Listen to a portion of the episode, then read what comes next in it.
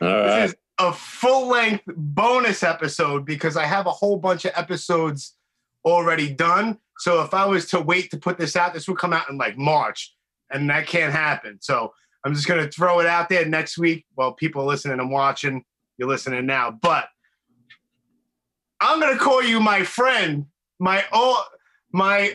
This is fucking crazy, and I curse, so I don't give a shit. Um, everyone knows that who listens ladies and gentlemen, this is this is my former TI from basic training from Lackland Air Force Base, Texas. This is nuts because the last time I saw you was on or about May 10th, 1996. Yeah, that probably sounds about right. It's on or about and I arrived at Lackland 25 years ago, this coming March 20th. Time Yeah. warp. Yeah, it's it's crazy. Uh, you know, when we were talking earlier today, you said that, and then I started thinking in my head how long it's been for me. You know, it's been 36 years for me. You know, March, I came in early March of 85. So when you said March, I'm like, well, there's something, you know, Yeah. to that. Yeah. What'll really trip your head is when you say 25 years, but you say it's been a quarter of a century. Oh, yeah. It's it sounds even crazier. Yeah. Yeah. Nuts, dude. All right. There's certain things I I I don't I'm not even gonna try to go chronologically um because I'm gonna be all over the place. I know it. But there's certain things I want to know about you. There's certain things that I have to confess to. And, and it, this is why I was saying this is crazy for me. It's like, you know, I'm friends with with a, a bunch of guys that I mean, I'm I'm friends with somebody who was in my the bunk next to me Yeah. in, in in our flight, which was flight 224. Now, his name is David Byer. I told him I would give him a little shout out. And um so he retired. Like he was like, yeah, man. A couple of years ago, he's like, yeah, I'm done. I'm like, holy shit! Like it feels Mhm. like six months ago we were bullshitting. You know what I mean? It's just it's just Yeah. how time goes. It's crazy. So I'm talking to all these guys, and I'm like, yo, man, I'm doing a podcast with my old TI. They're, they're going crazy. I'm like, who has the opportunity? Like this, I this is something that I never, ever, ever thought I would have the opportunity to do, because I do a lot of bands and music and a lot of things like that. But I always go out of the box or whatever, and I do basically whatever I want to do. And I've had the opportunity to speak to a lot of bands that like I grew up listening to and members of bands, which is really cool because of this, you know, this Zoom thing and just having a Yeah. podcast. But somebody like you, I never thought that I would ever have because it's on a personal level. It's not like you're in a band. You know what I mean? So it's Yeah. something that other people might not necessarily get the way I do. And I don't Sure. care about that. You know what I mean? Yeah.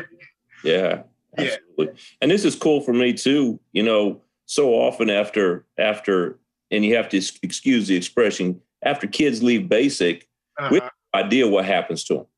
Okay. You Yeah, know, I we have know. no idea. You know what where they go from tech school into the operational air force and Right. do with their careers and stuff like that. Right. So so this is cool for me too. All right. Well, I'll give you. I'll give you a Um, brief history of because when I got to Lackland, I originally was not in your flight. hmm I came about a week in I, I, to, to your flight, and I remember it like it was fucking yesterday. I remember I was in yeah, Staff Sergeant Yakubik's flight Yep. and he had a team member. Now, if anyone who doesn't know what we're talking about, you have your team leader, which would be Mr. Raushenberger here, and then there would be two team members, who, which would like basically they were like the help when you weren't there for the most part, right? Yeah. Okay. I don't remember who Yakubik's other team member was besides Staff Sergeant Scott. I don't remember. The only reason why I remember Scott is because there was an incident. okay. Um, now you have to understand now if there's veterans that that are listening to this, you know, I'm not gonna. Tr- I was a stupid, just turned 20 year old knucklehead kid from Brooklyn thinking my shit don't stink. I'm invincible. no one's gonna tell me nothing. Stupid knucklehead mentality, you know. Sometimes that's still the case, but I'm an adult now. I'll admit it, you know. Um, so I get off the plane, and I remember like it was yesterday, man. And I don't know how I remember it so vividly, but um, we're underneath the overhang and civilian luggage, and I have my my Yankee hat and I had long hair on the top, and I had a goatee and Timberland boots and bag 90s 90s shit. And um, I remember, oh man, it's all coming. It's like I'm standing there, and I'm just like, whatever. And at first, I'm thinking like, how the hell did I get here? Like two days ago, I was in a some shitty bar in Brooklyn, and how the hell am I here right now? I'm looking back and I see the bus is still there from the airport. The doors are still open. I'm like, what would happen if I turned around and just went right back on the bus? You know what I mean? so all of a sudden you hear taps, but we don't Mhm. see any of you guys. You might have been, I don't know, because it was such a blur when you all presented yourselves to us, you know, so you Mhm. might have been within that whole initial welcoming party. But um, we hear now, I now I didn't know at the time, but obviously now I know. But in front of us, there was the doors to the chow hall. So now all of a sudden we just hear taps, like kind of slightly, and then louder and louder, and then faster and faster, because you guys were running. And you came from either side. It was like coordinated. You came from either side of the building and kicked open the lunchroom door, the, the chow hall door. So it was a bum rush of TIs, hats, and it was no one yelled at me that day, but the guy right in front of me caught hell and broke down. And I'm staring at this guy, the back of this guy's head. And this one's talking about his mother, and he starts to cry. The kid started crying. And of course, you know, that, that's blood in the water for you guys for sure. You know? So I'm like, yo, man, how the hell did I get here? So I'm like, just don't start yelling at me and thinking about it. Don't start. But I caught a pass that day. Um, so what had happened was a couple of days later, um, obviously you know this um, because I never told this to anybody like you. So I'm I'm talking to you as if like you're somebody who wasn't there, and it's I don't know. So you know, you all right. But I also have to kind of explain it so that people who are listening can Sure. understand as well. Um, there's something called a night display, right? so weird. Um, and the night display, you had your own little area. You had your bed and your wall locker with your clothing drawer and your shoes and boot, your sneakers. Well, because we didn't have the, what do you call like the basically the dress shoes? We didn't have those yet. You know what I mean? Low quarters. Low quarters. There you go. I haven't said low quarters in 25 years, man. Um, so they have to be a certain way. Your laces have to be untied a certain way. And there's a certain way to display your quote unquote night display. And one of the things is you have to have your canteen empty and upside down inside the, the sling, whatever you call it, right? Mhm. Yep. Right. So there's me. I have a lot more tattoos now, but I had a few tattoos. And there's me. And of course, let me back up one second. When we all rush into the bay the first night, you just grab your own bed, whatever bed you grab, you grab, and that's it. And me, of course, I grabbed the bed directly in front of the TI's office. The worst place in the damn house yeah. Lights on all the time. Oh, forget it. So I'm there and everyone's showered. Now, I don't know how 52 guys can shower at the same time and not touch nobody in that thing. Fucking crazy. I don't know how it happened, but it happened constantly. So I'm standing there in government issued tidy whitey underwear with what you call shower shoes, man, the damn flip flops on my feet, and that's it. And every other guy is around there, all dressed the same, all half naked. And it was time for, you know, for my uh, night display to be inspected. I'm so stupid. So I'm thinking I got my all my shits in order. So Airman sorry, Airman Ferrari reports ordered my my area is prepared for inspection. And this is you know who Yakubik is. Yeah. Little, little guy. Real little guy. Yeah. Like a little Full of small- energy. 100 miles an hour all the time. Like a chihuahua. Yep. like little chihuahua, right? So I'm standing there all at attention. And god damn it, man. As soon as he saw it, I saw it. I didn't empty my damn canteen. He acted like I I don't know, like I burned his house down or something. He went ape shit. threw, threw my canteen across, took out my clothing drawer, flipped that shit. My bed was halfway off, the mattress was halfway off the bed, flipping out, flipping out. Now I'm just standing there, and as you can tell, I can't hold a straight face to save my life. If me and you are in on a joke on somebody, I gotta leave the room. I'll give it up. I'm terrible like that.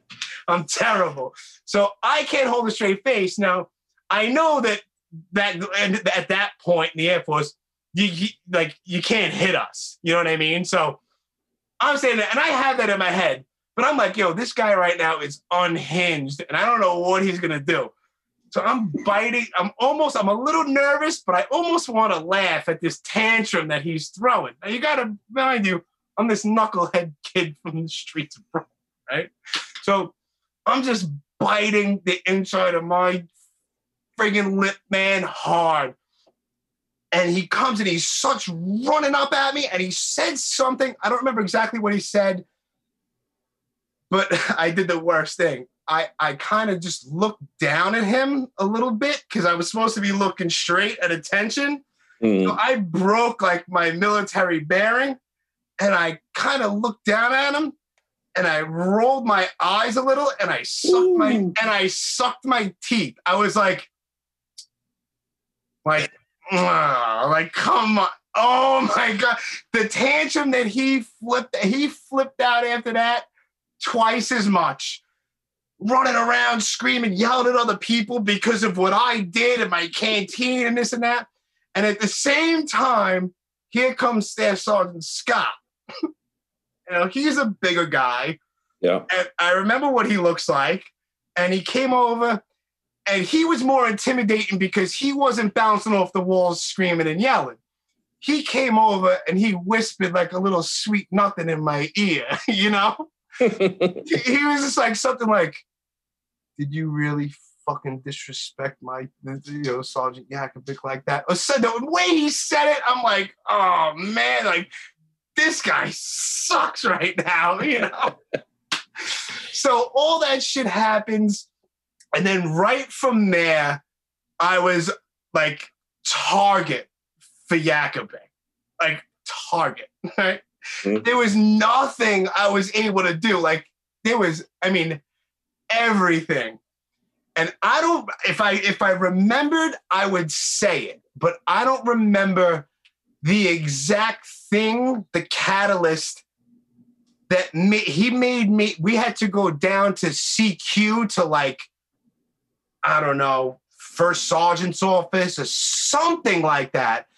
And he said to him, and I was, and I was like, yo, like this is crazy. And I even like, I was like, are you crazy? I even said that to him. He said something like, uh, I was ma- malingering or something. Malingering. Yeah. I'm like, like malingering. Like the last thing I want to do is spend more time with you. you know what I'm saying? It's the last thing I want to do. So one thing led to another, and I went to you.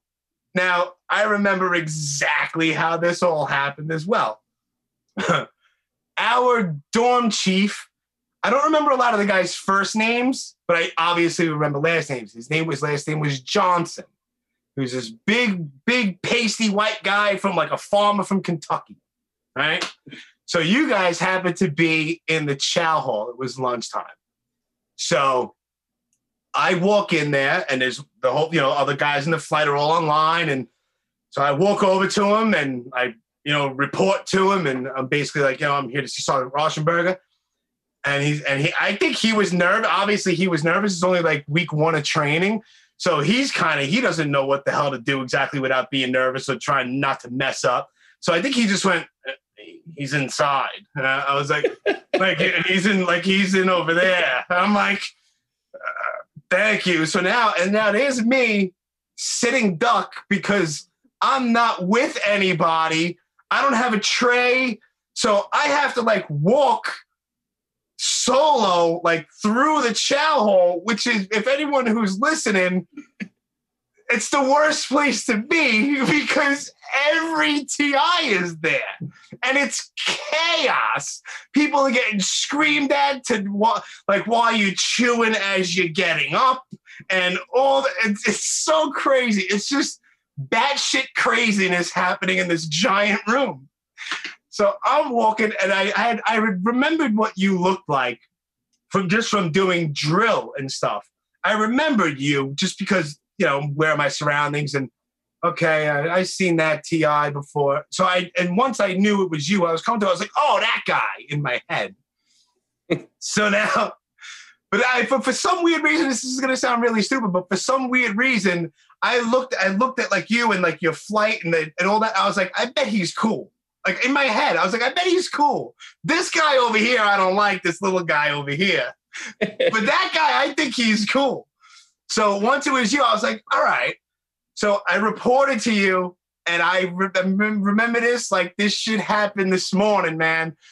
You looked at me and you looked at my name tag and you kind of smirked a little bit and you went, and you kind of like eyed me up and down and you like just like kind of wise ass sarcastic.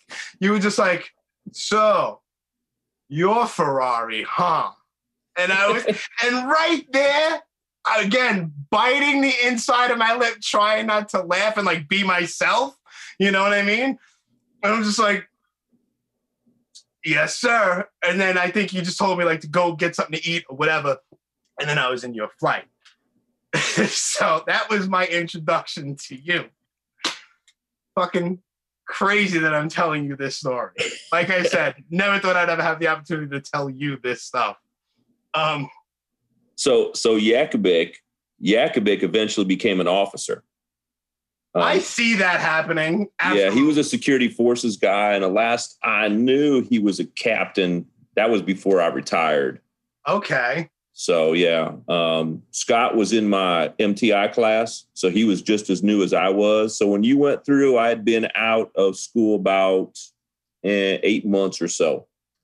All right, so you had put in what maybe how many flights at that point had you put into the air? Uh, let's see, one, two, three, maybe two, two, four would have been maybe my fourth or fifth. We averaged about nine at that time, about eight, eight or nine flights a year. Right. And how long? How many years were you at TI? So I did two tours. My first, uh, so eight years total. Um, I pushed flights for four of those eight years. So my first tour, I did two and a half years on the street there in the squadron pushing flights, and my second tour, I did about a year and a half. Okay. So now the the, the flyer that I made of, of you, that was mm-hmm. a picture where you had your blue ropes. Right. That was my second. That picture's from my second tour. Yeah, because you didn't have your blue ropes when I went through. Now, right. what? Now, for people that are listening, obviously, I know a little bit, but you're blue, like, ha, like from how do you get your blue rope? So first off, the blue rope represents what it represents is the top 10% of the MTI corps. That's what I that's what I figured. So um, it, it's and it's changed. I don't know exactly how it is now. Back then, the way it was, it was a competition, um, and you were really competing against yourself, or you were competing against the requirements. So um, you had to. Uh, the first thing you did is you took the PT test. You know, trainees had to get a seventy percent. We had to get an eighty-five percent, and you didn't go to the next round unless you passed each round. Right. So it was every round was an elimination round. okay. So after the you pass the PT test, and then later on that morning you take uh, a written test. And same thing, everything is 85 or 90% versus the Air Force standard 70%, you know. Yes. So uh and then it's it's a week long competition. You don't find out how you did until the end of the day. So you don't even know if you go on to the next round. After the written test, everything is a secret. Oh shit. You get a phone call, say, hey, okay, you're going to go to the next round. The next day was you teach a, a dormitory class. You didn't know what the class was until 30 minutes before you taught. That's all they allowed you to study. Okay. Then again, end of the day, you find out if you go on. The next day is a drill class, and then the final day is is uh, control, which is you know marching the flight around the drill pad. Yes. So it's uh it's extremely um, stressful. And uh, well, the last thing is a board. Usually, the board is just one of those. You know, if you make it to the board on the last day, it's just kind of a given. They just want to see you and talk to you a little bit. The board members who are who are the training superintendents. Yes. So yeah, but it's uh it's a huge, huge, huge honor. That's for sure. Yeah. Yeah. Because there wasn't many of you guys with with the blue No. ropes. Mm-mm. Yeah. Each squadron may have had. If the squadron had six of them, that was that was a lot. Really. Yeah. Huh. So now you joined. Let's go back into you because then then there's stuff that I want to get into Sure. with me and you and the and the our flight and all that stuff. Sure. Um, how like you grew up in where? Where did you grow I- up? I grew up in Iowa, um, small town on the Mississippi River. Um, I was a jock going through school and stuff, baseball, basketball, football kind of stuff, and could not wait to leave small town. I graduated early from high school just to join. Really? Yeah. Yeah, like but right right before we started recording, you had mentioned that to me, but I, for some reason I could have sworn that you had at one point maybe I just took it wrong or whatever. You were talking to somebody, I think, and I could have sworn that you had said that you were from Miami. I have no No. idea where I got that from, but for 25 years, that's what I thought. I've been proven wrong. Awesome. So so you so you graduated just to get the hell out of there, huh? Yeah, I graduated uh, December of '84, and all winter long, all I did was go. I was supposed to leave the late enlistment in May of '85, so all I did after I graduated is I went hunting every day. That's Hmm. all I did after I graduated. And uh, in February of '85, my recruiter called me and said, "Hey, can you leave early?" I said, "How early?" He said, "March." I said, "I'm good." Awesome. It's like that. Wow. Yep. Crazy. March 4th, I went to MEPS. March 5th, I was right where you was at. Mm. One Yep. the same thing. What the hell am I doing here? Yeah. How the hell did this happen? Yeah. I planned the whole thing, obviously. I had to go to MEPS, I had to do everything, take the ASVAB. It was planned. But then once I got there, I'm like, how? Why am I here right now? Yeah. So no kidding. So my first night, um, see back in the way, way back in the day when you got there, they used to feed you a meal. I mean, if it was, you know, we not a whole lot has changed. You probably got in somewhere around midnight-ish or something like that would be my guess. And so I remember the same thing. And they had the chow hall open and you went and ate a meal before they even took you upstairs. Oh, hell no. Upstairs, and I mean, I remember being scared to death to get underneath the covers. Figured when I got up, I was gonna have to make the bed that way, and I had no clue. yeah. So I don't think I slept much. But the next thing I know, you know, the lights are on, and the Yeah. next to me is trying to shake me, waking me up because I slept through the trash can. You said, oh man, I didn't sleep through the damn trash can. I had Yankee big bang in the trash can, picked up my picked up the foot of my bed, Dropped it. Oh yeah. Dropped it, and it's Yep. chaos. I'm like, I must have got maybe, if I say an hour's sleep, it's a lot, and it's not even real sleep. You know what I mean? It's like I know where I'm at. I'm not falling into a deep, comfortable sleep, and I didn't for a long time. Yeah. Yeah, Yeah. Very true. Settled in. Yeah. Great. Another funny story about Yakubik. And whenever you say Yakubik in my head, I reverse it because one of the funniest stories about him, he had a uh, he went up to his dorm and I couldn't remember exactly when I couldn't tell you when it was. He went up to his dorm and dorm guard comes to the door. You remember having to go through the checks, you know, pointing at his ID card, pointing at the wall and stuff. I got a story later on all about that. Go ahead. Of course, I remember vividly. So the kid says, Staff Sergeant Kibike, Staff Sergeant Kibike. Yakubik was like, "What the hell?" Goes in to rip the rip the kid. Come to find out, the kid was so nervous he said his name backwards. that is hilarious. So from there on out, he was known as Kibike. Ah, that's awesome. that's how scared he was. Oh my god. Oh shit. You see, you know, while we're on it, because do I remember? All right, so I was pulling. This was this was late. I'm gonna say this was maybe fourth week, four and a half weeks in, something like that. And I'm not sure where the flight went, but everyone was gone and I had to just pull. Door- I'm alone in the dorm. Like, all right, I don't know, however long it was, and time is going. I'm like, all right, this is cool. This is easy. No one's bothering me. Blah blah. Oh my god, man! So, knock at the door. So I remember all my stuff. Opens it. Who is it? It's one of our team members, Senior Airman Messing, who is a female. Okay knocking on the door, blah, blah, blah. And she asks me all these questions, and I see her ID, and I'm reading the name, and blah, blah, blah, blah, blah. All that. Pass with flying colors, Dave. Right? I What is know what you forgot, man. no? Uh, you already know what I forgot. You're about to know. These kids, the people listening, don't know yet. What do I? What does my dumb ass do? I open the door, and she looks up at me, and she's like, "Well," and I'm like, "Well, what?"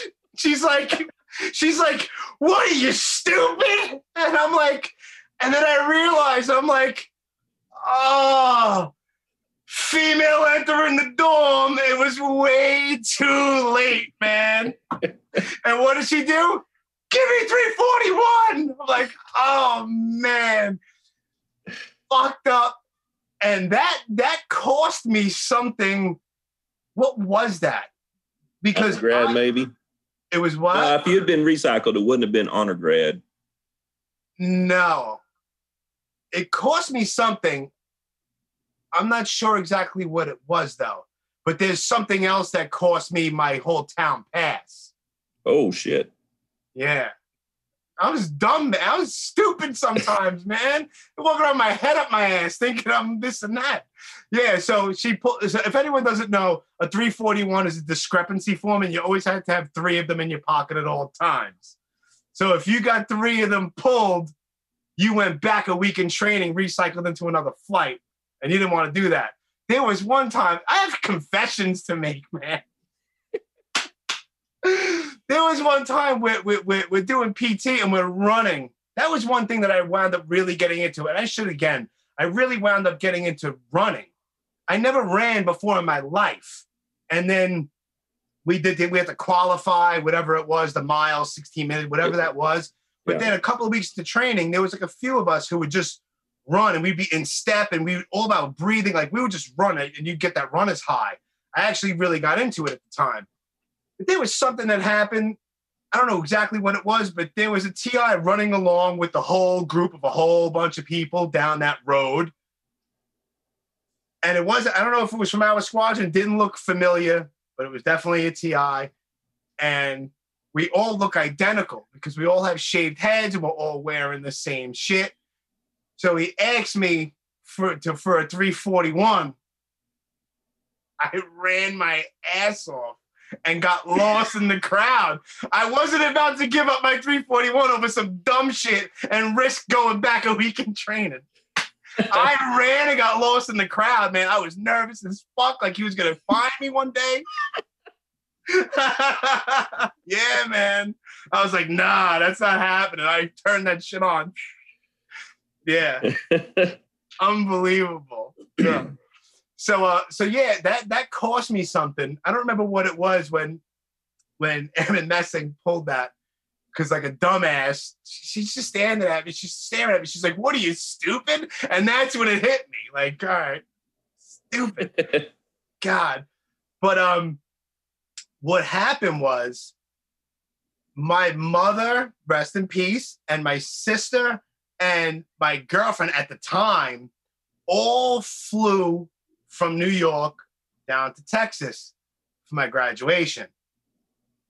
And I guess it was probably because I was excited about that and I figure I'm right at the finish line.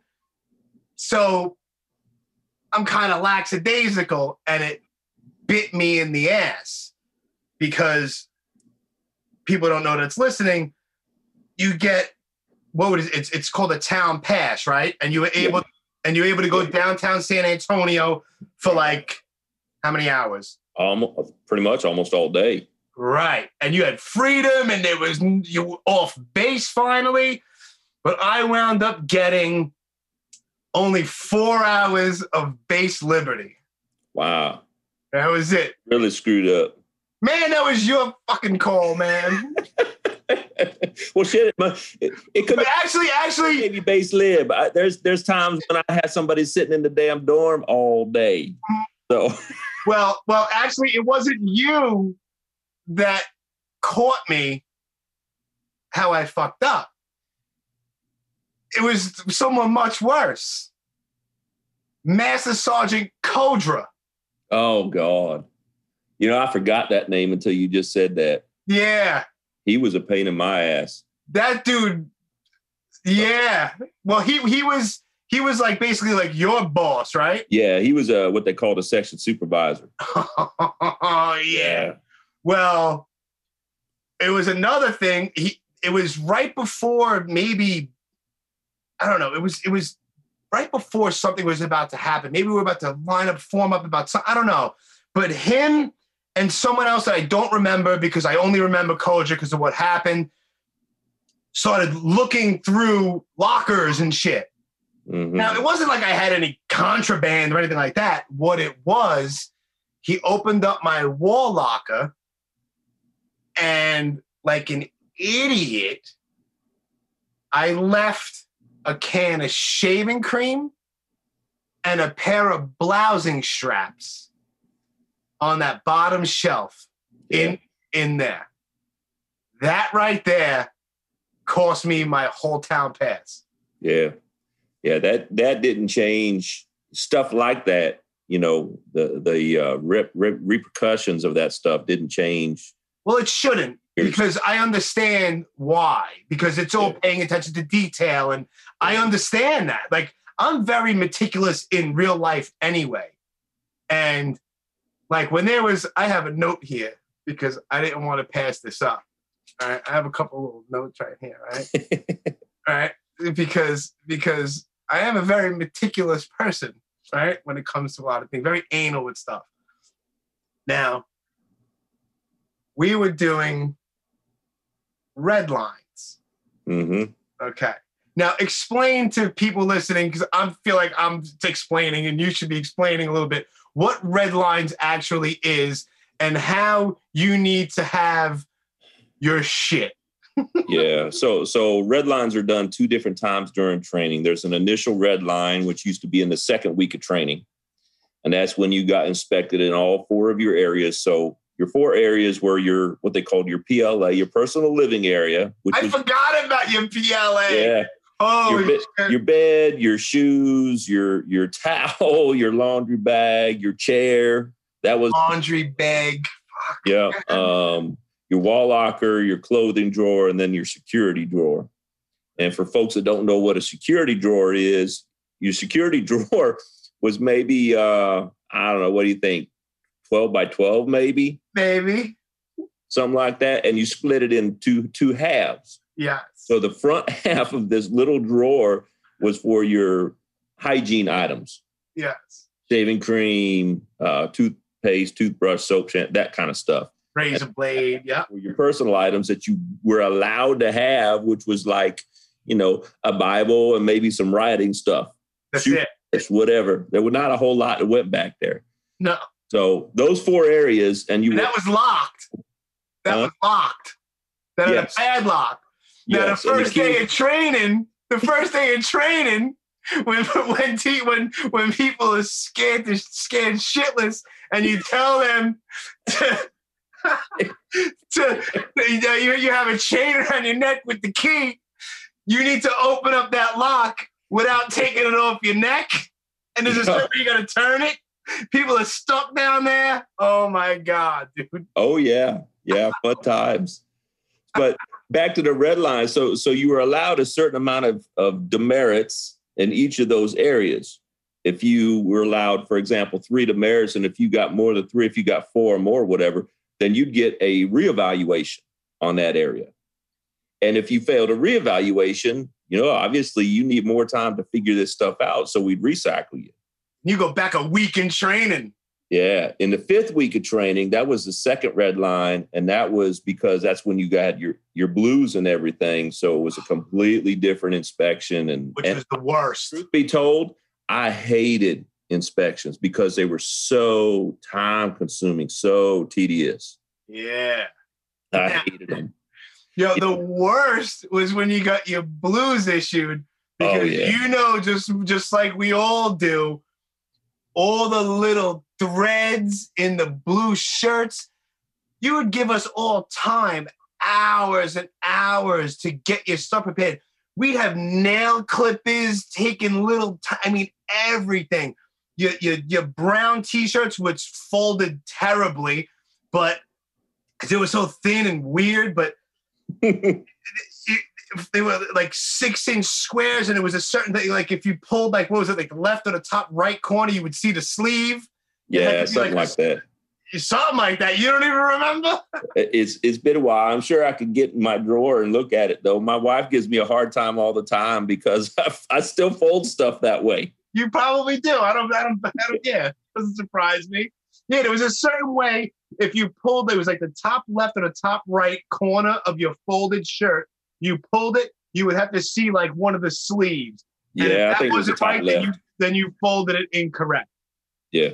Your socks, one sock folded on top of each sock. You please don't tell me that you have your socks that way. No, I don't. Thank you. Thank you. Yeah. No. Yeah. But uh Red lines. All right. yeah, Red Lines was Red Lines got a lot of what Red Lines did more than anything else is it eliminated honor graduates. Hmm. Because because an honor grad you couldn't fail any area at all. Right. So if there was an eval that had to be done on you, you for sure weren't, weren't going to be an honor grad. Damn. But Tommy Gall, you know, my senior airman Gall, Yes. he's actually a uh, uh, Delaware State Trooper now. Yeah, I'm friends with him on Facebook now, by the way. Are you? Tommy's Tommy's awesome. I love Tommy to death. Um, what he used to do is is he would sit in his office chair at the door and he would have you walk by with your clothing drawer and with your security drawer. walk up and down the damn aisles. Or even better, especially with the security drawers, even better, because he'd have your, your security drawer at the center aisle end of the bed Oh my god he would have he would have the dorm guard push him in his chair up and down the damn aisle. Get the hell out of here. That's hilarious. He was a character, man. Tom- Yeah, that's funny, man. He actually told me, um, because I messaged him saying that I was gonna do an episode of podcast with you, and he doesn't remember me, guaranteed. But he was the one that told me I've told this story a million times in like real life whenever so I bring up the Air Force because I'm from Brooklyn and my last name is Ferrari. So it's kind of like it's it's it's ammo for you guys, you know what I mean? All I gotta do is open my mouth or whatever. So there was one day we were outside underneath the underneath the hangar in formation doing something, and you had told him, you had told Gall something, and then Gall sent it to me and was like, he was like, he, he sent me upstairs to, to the dorm for something. I don't remember what it was. So there I am. I'm running, and you know you're supposed, you know, they, we're taught to always keep your hand on the on the banister, on the handrail and shit. Man, that wasn't happening because there was nobody around me. So I'm flying th- three steps at a time up to the dorms. I come back, I'm like out of breath. It was like less than a minute I was back. And he looks at me and he goes, with a name like Ferrari, you sure do move pretty damn slow. I'm like, how do I not laugh at that? You know what I mean? well, that's the, that was the secret to so so a couple things about telling the truth, I, I guess, on ourselves. You know, with being a TI. First off, nobody can be that pissed off all the time. You'd have a heart attack. Of course. 90 plus percent of what we did was acting. It really was. Yeah. Our, I think we needed to release just like y'all did, you know. So, so the, our big thing was we're never going to let let anybody see us smile. We don't have emotion. We're not human kind of thing. Right. But we would love to crack y'all up. So sarcasm uh-huh. was was critical to what we did. I know. Mail call. Did I assign nicknames to everybody? Oh God, yeah. It was it was insane. It was insane. There was so many times where it took everything I had not to laugh at one of you guys messing with me. Bad. yeah. Yeah. Tommy's good, good people. He's uh my youngest son's godfather, actually. Oh, really? Yeah. Oh, that's great, man. That's awesome. Yeah. I shushed him one night. I shushed him because I was I was on a top bunk. I was in B bay towards the back. Right, if you're walking down, walking down the center aisle, I was on not the first bunk, the second bunk top, right hand side. Okay. So I'm up there, and Gall came in to, to talked with the fire guard or something. It was like the middle of the night, and I'm like half asleep, and he's like, like I'm like almost eye level with him because I'm on the top bunk, you know, and he's talking like right there, and I kind of woke up and I didn't know exactly what. So I was like, I thought maybe it was just another airman, another trainee. So I'm just like, yo, shh, you know, like like shut up, man, like you're waking me up when you're talking next to me. And he just looked at me. He was like, "You better get back down to sleep, boy." Some shit like that. I was like, and I put my head down. I was wide awake. I was like, "God damn it! Don't talk to me now. Don't talk to me now. I'm sleeping. I'm sleeping." yeah, man, hilarious. Well, real quick, back to red lines though, because I was so meticulous and I wanted to, I wanted to kill it. Like I wanted to, I wanted to get no demerits. Right? I was like, it was my personal goal. So this is week five. Oh, it was week five, right? Yeah. Yeah. yeah. I'm going over, making sure my, my buttons are good on my BDUs. Everything is good. The hangers are perfectly spit. Everything. My my damn iron is in the right spot. My gloves, all that shit. Everything is perfect. I'm we I starched and ironed the towel that goes in the bottom of your friggin' security drawer. It's perfect. It looks like it's part of the drawer. I'm proud of myself, man. At this point, I'm proud of myself, right? So you come along and you're like, man, you're like failing people. Like, yeah, nothing's buttoned over here. come over to me. And I'm like, that's gonna stop right now because I'm good. I'm fucking good right now. And you, I think this is something that I think that you did because I think that I was perfect but I think you did something to give me one demerit on purpose. You want to know what that was? What? All right. I'm watching you go through everything. I'm like, no, can't find shit. He ain't finding shit. Nah. Clothing drawer ain't finding shit. Towels good. Er, You took my damn stand up container of toothpaste. right? And I know for a fact that I took that little cap off and took a damn Q-tip and cleaned the inside of that cap because that, that that's that's not good. That's not tight. You know what I mean? Yeah.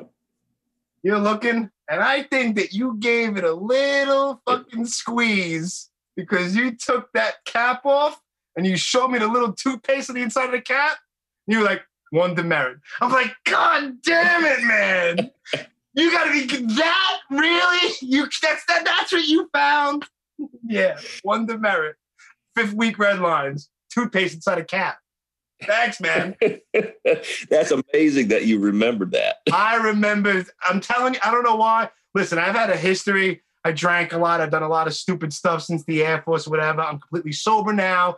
But for some reason, man, even like my friends that I used to party with and do stupid shit with, they're like, How do you remember certain things? I'm like, I remember who we were with, where we went, what we did after that, what song was playing. Like, I remember everything.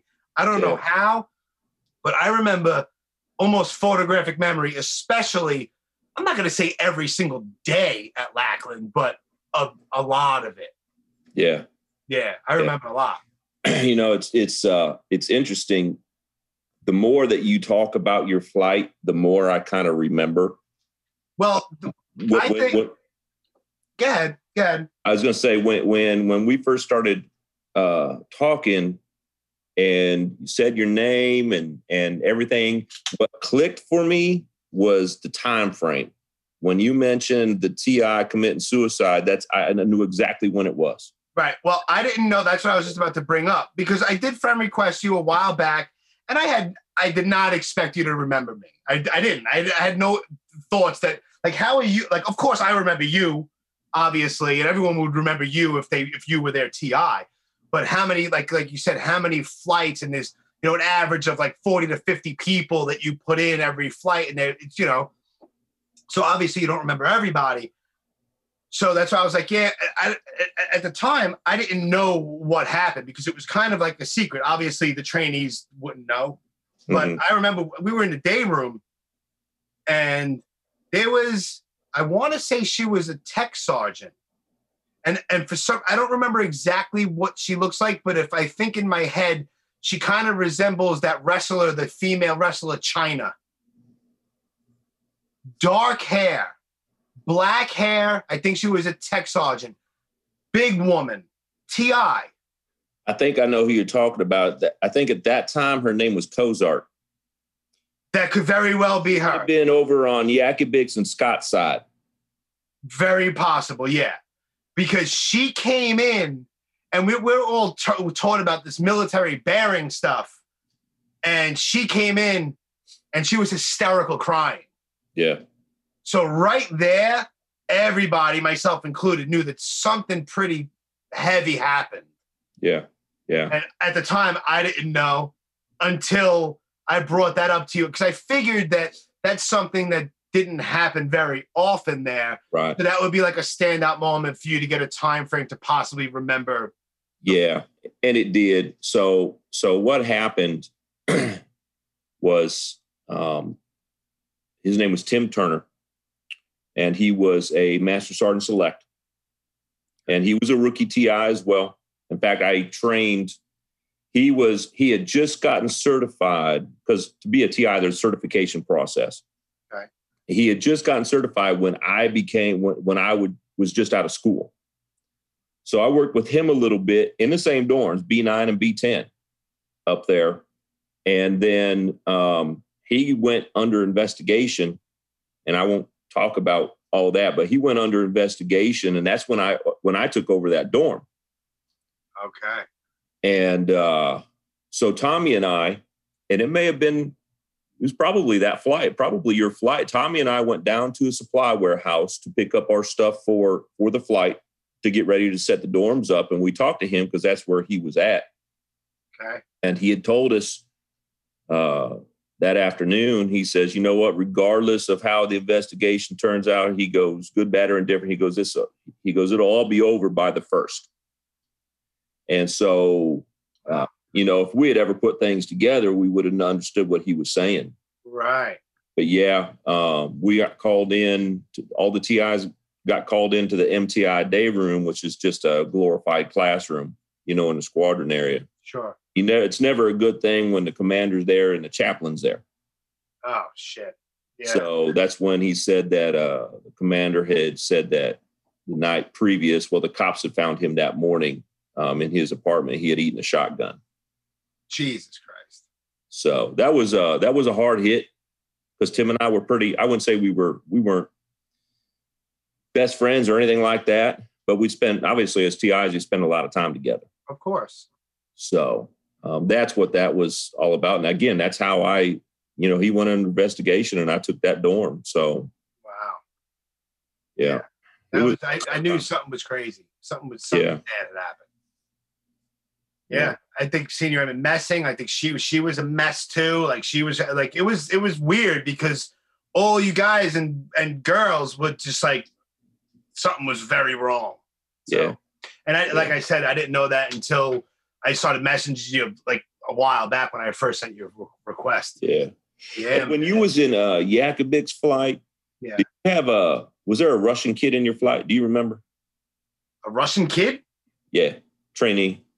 Uh, maybe a name would remember. I would. I, I wouldn't remember a name. I just remember I went with one one one night when we were teaching night displays. yeah. It was early on for him, and I must have had CQ or something. And I went up to his dorm to help out, and uh, there was a kid who was Russian, and so we uh, at lights out we made him sing the Russian national anthem.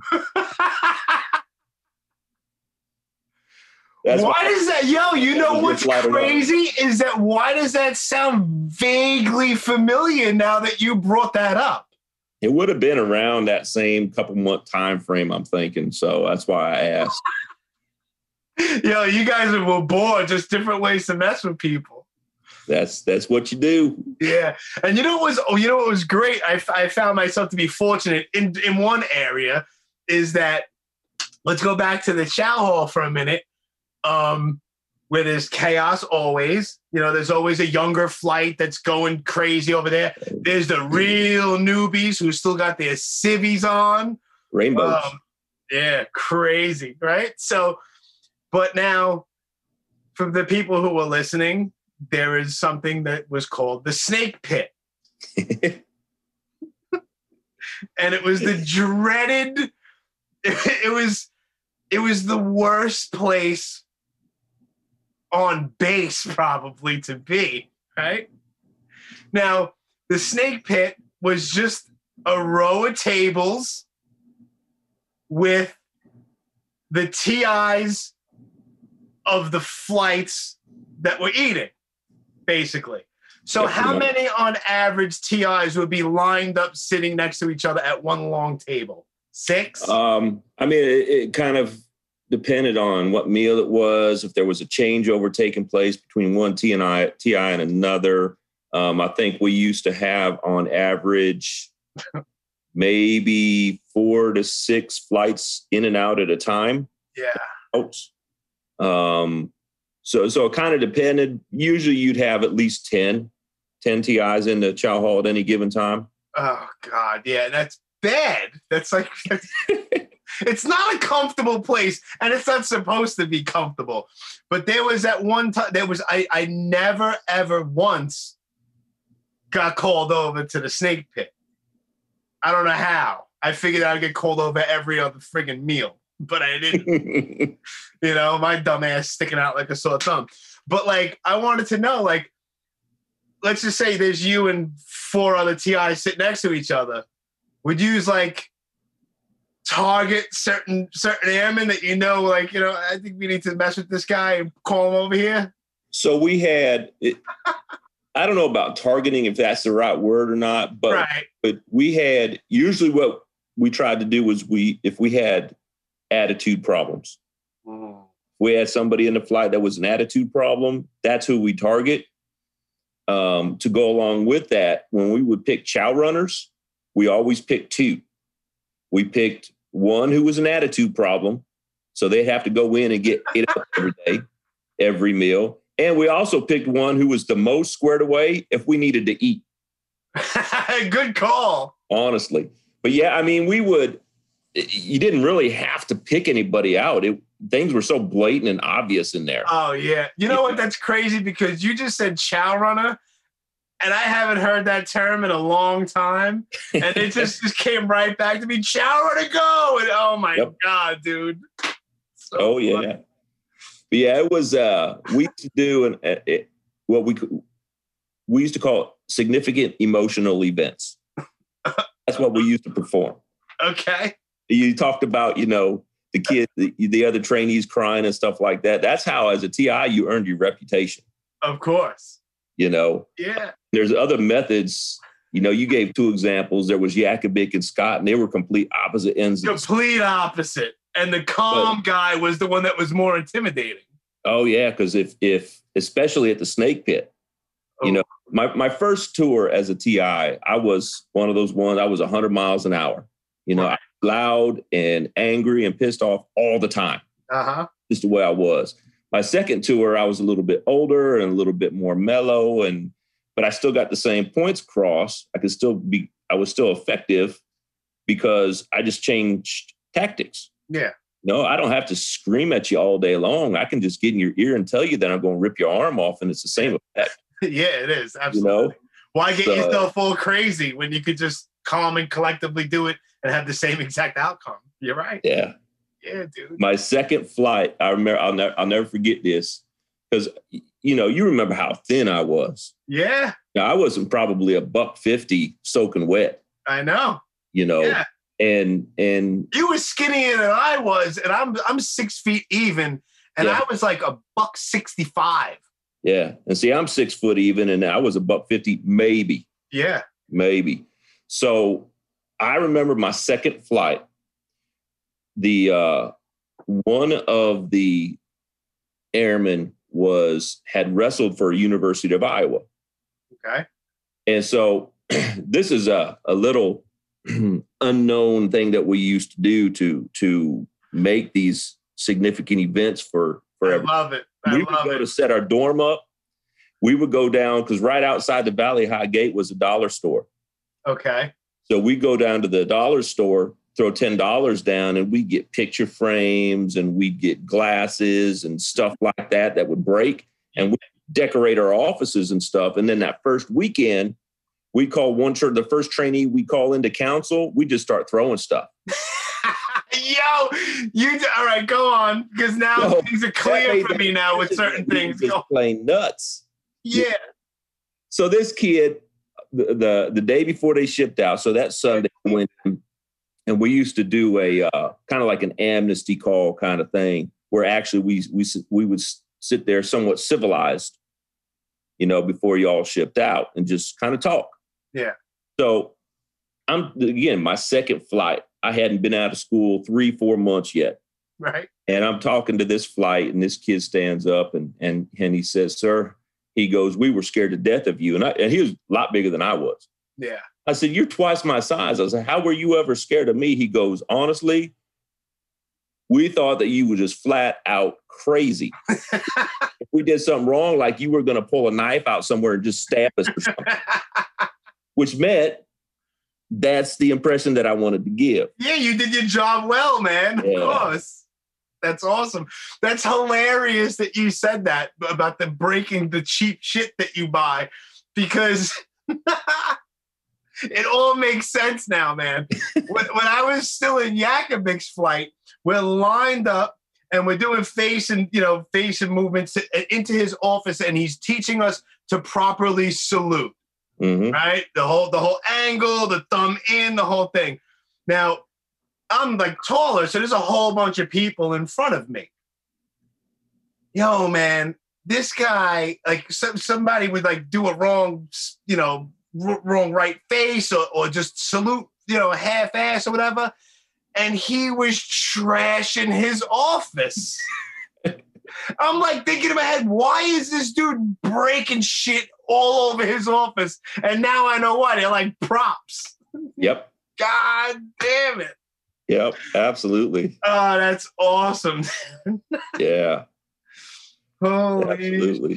shit. yeah there's a you know from uh, you know I, I did 26 years and and and you know uh, the stories that i enjoyed telling the most to anybody who asks it's usually stories of when i was a ti because to me they're the funniest Oh, of course. So um, I had a kid. He uh, day one came up to me and you know, sir, I made a mistake. I look, I said, yeah, you're probably right. right. I shouldn't be here, but you are. You know, so that's like on Thursday. On Friday, he comes back and he's a little more animated about it. He's like, "Sir, I can't do this. I made a mistake. This was, uh, I, I shouldn't be here." Blah blah blah. And I'm like, you know, shut up and color. Right. You know, Saturday rolls around, and same thing again. I said, you know what? Maybe you're right. I said, tell you what. I said, get in your security drawer and bring me your contract. Yes, sir. So now he's excited because he thinks there might be a way out. So he brings me his contract, and I'm looking at it like I really am interested in his contract. Right. And so I find some place that he has signed, a, a page that he signed, and I show it to him. I said, Is that your signature? Well, yes, sir. I said, Well, guess what, there, Junior? I said, Your ass asked for this. I said, Your ass went to a recruiter, said, Please, please, pretty please, send me to Sergeant Raushenberger for seven weeks so he can beat my ass the entire time. You asked for this shit. Mhm. So he, he stalks away, you know, comes back that night just in tears and bawling. I say, you know what, Junior? I said, I'm done. I said, I ain't taking no more of your shit. I said, tomorrow, Sunday, you're going to go to chapel. I said, talk to a chaplain. Maybe they'll take your side. Now, what a lot of people don't know is that we had really good relationships with the chaplains. Okay. We had to because we had so much crazy stuff go on. I'm sure. So he comes back after church, and this was the first Sunday. Comes back and he's doing whatever they were supposed to be doing, and I walk around and and I said, "Hey, did you talk to a chaplain?" Yes, sir. I said, "What did he say?" He said you were right. I said, "Imagine that shit yeah, imagine like that. that." So it gets better. It gets better. We get ready to fall out for uh, for chow that night for Sunday chow uh, for Sunday uh, dinner, and of course we were B dorm, and which means so for folks don't understand that the dormitories were set up. You had a, a ground level, which were classrooms and offices were at, and then you had an A level, which is really like the first floor, and then you had a B level, which was like the second floor. So we were in the B level dorms. Right. So you had to go down about, I don't know how many sets of stairs to get down, Like six, probably like two Yeah. per floor, probably about something six. like that. 'Cause I ran up them when Gall said I was slow. So on each landing, though, we used to post someone, a, a stairwell monitor, that's right. these words walk, don't run, use the handrail. That was That's right. purpose Holy in life. So he's on the very first landing of the very first set of stairs from the from the ground. So we fall out for chow and we're racing down the stairs, of course, and I go past him. I get to the bottom. He's like, "Sir, sir." I turn around. I said, "Look." I said, "What?" He goes, "Sir, I'm gonna jump." Then freaking jump already! Quit wasting my damn time. I'll be danged if he didn't jump. no shit. He hits about halfway down the stairs and rolls to all the all the way to the bottom. And then I had one of those oh shit moments. Yeah. Tell a kid to jump, and he's laying down there at the bottom, all contorted and everything, up at me. And I looked down and I said, "Are you all right?" He goes, "Yes, sir." I said, "Then get your ass in formation so we can go to chow." Uh, yeah. God damn it. Holding us up. Get your crooked ass up off the floor. That's hilarious, man. Oh God. There was an, there was another time. Since it's all fresh in my head, I gotta get these because I don't want to shut this off when we're done and be like, God damn it, I wanted to bring that up, you know? Um we- Chow, we were at Chow, and for some reason, I don't know why, it was the first and only time it ever happened. Every time I was done eating, I would go outside, and if, if people don't know, you go out and you have to start forming up columns, right? Mhm. So whenever I was done, they would either be like a full column, start another one, or whatever. I go out, and nobody from 224 is there yet. Nobody. And there's like basically pretty much nobody outside yet. It's like me. I'm like, man, I like this already. So I go out and I form up and I and I and I start the column, and I don't know who he is. I don't remember his name. Obviously he wasn't you or any of our team members or anyone that really looked familiar. I remember he was a tech sergeant. That's what I remember. And he he was walking, and I kind of I don't look at him, but my eyes I look at him, and he calls me over to him, and I sort of proceeding, sir, and I run over to him. I run over to him, I report, and he asks me if people don't know, obviously, there's this thing that we had. It was it's called a portfolio, and it was this and it was this basically this pleather black zip big basically a glorified large purse right? Where you would put where you would put your paperwork and you had books with all kinds of what they call memory work. Isn't that what it is? Memory questions? Yep. Right where it would be like all the ranks of everything of, of you know the, the whole chain of command and this that and the other thing that's really the only thing i remember i remember there was a couple of books and whatever anyway um wasn't a flashlight in there too yep you lack laser the Lackland laser, right? So calls me over and I run over with my portfolio in my hand. Oh my God. And he asks me a memory question. Basically, I, I almost almost positive he asked me if if a major walked past you, how would you identify that as being a major? Right? I was like, oh, gold oak leaf, blah, blah, blah. And I said it correctly. And maybe he was bored or something, or he saw that he was going to mess with me because he looked at my last name and he saw it was Ferrari. So obviously, once again, it's ammunition. So I'm standing there and I see him look, and now I'm thinking in my head, here we go. Here we go. I'm going to be here for a while, you know? so he actually's like, Ferrari. I'm like, I'm like, sir, yes, sir. He's like, where are you from, Ferrari?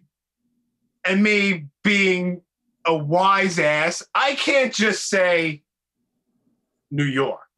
I can't just keep it vague. I can't because I'm an idiot sometimes. So, uh, so I had to say Brooklyn, New York, sir.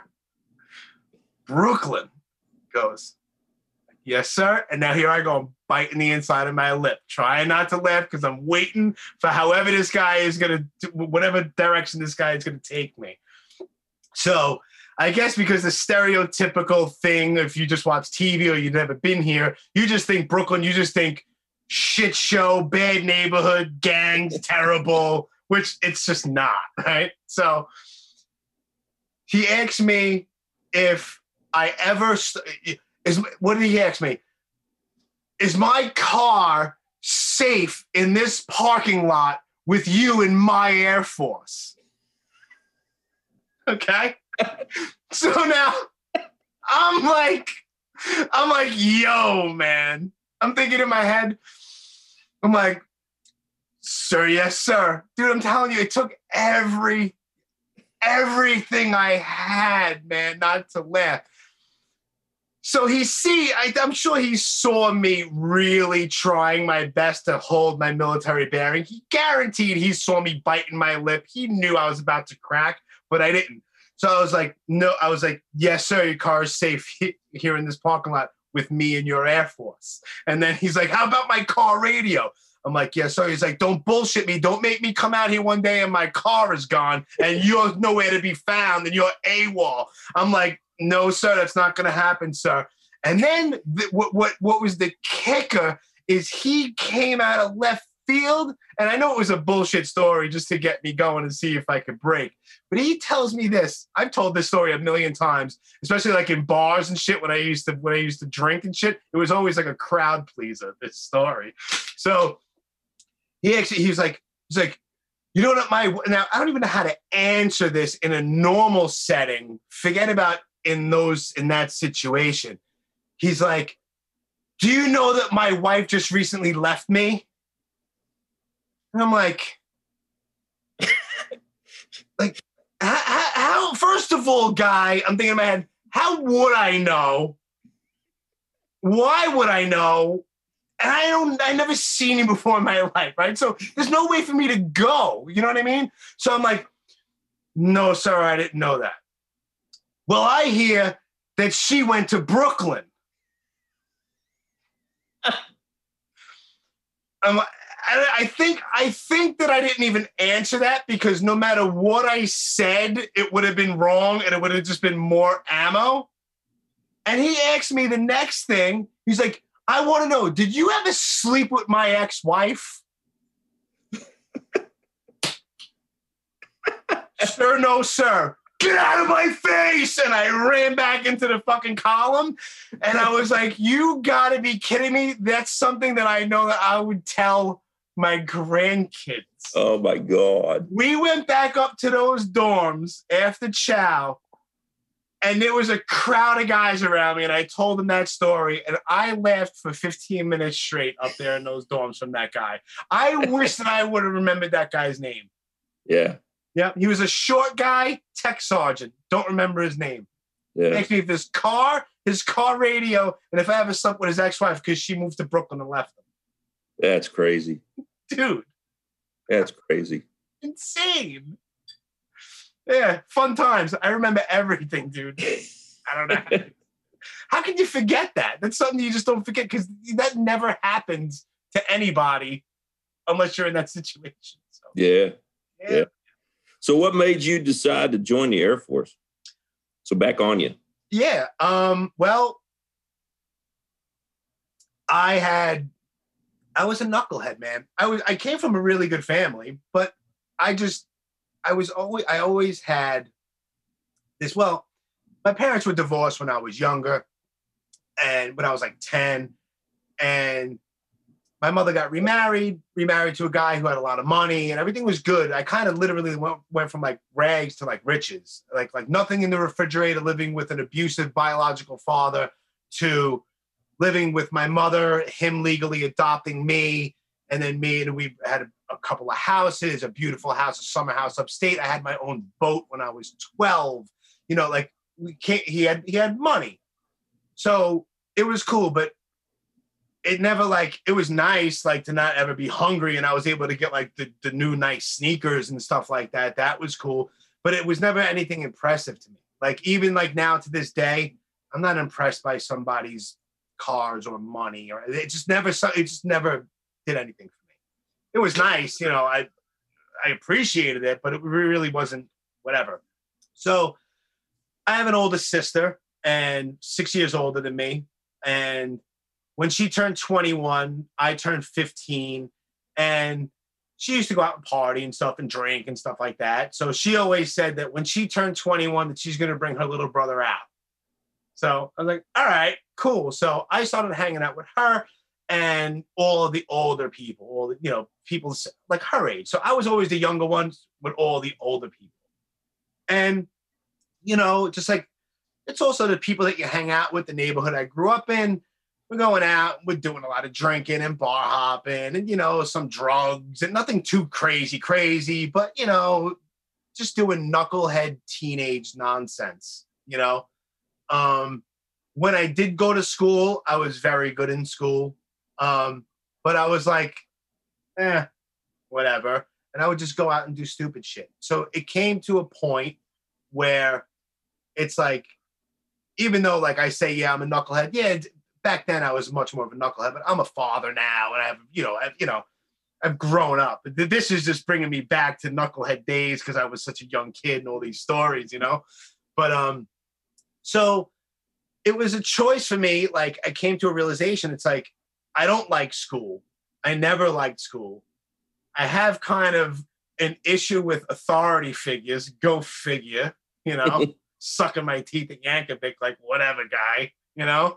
And then um so it was like, you know, what am I gonna do?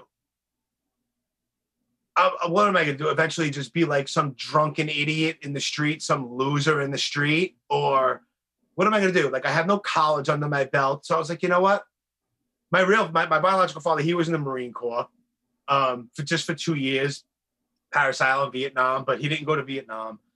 But I was like, you know what, man, I'll just join the service. And I'm like, you know what though? I lived in a really nice house at the time and stuff like that. I'm like, I could join the Marines, you know, like like my dad, but uh, I ain't trying to fucking sleep out in the rain for weeks in a goddamn tent and all that shit. I want three hots and a cot, man.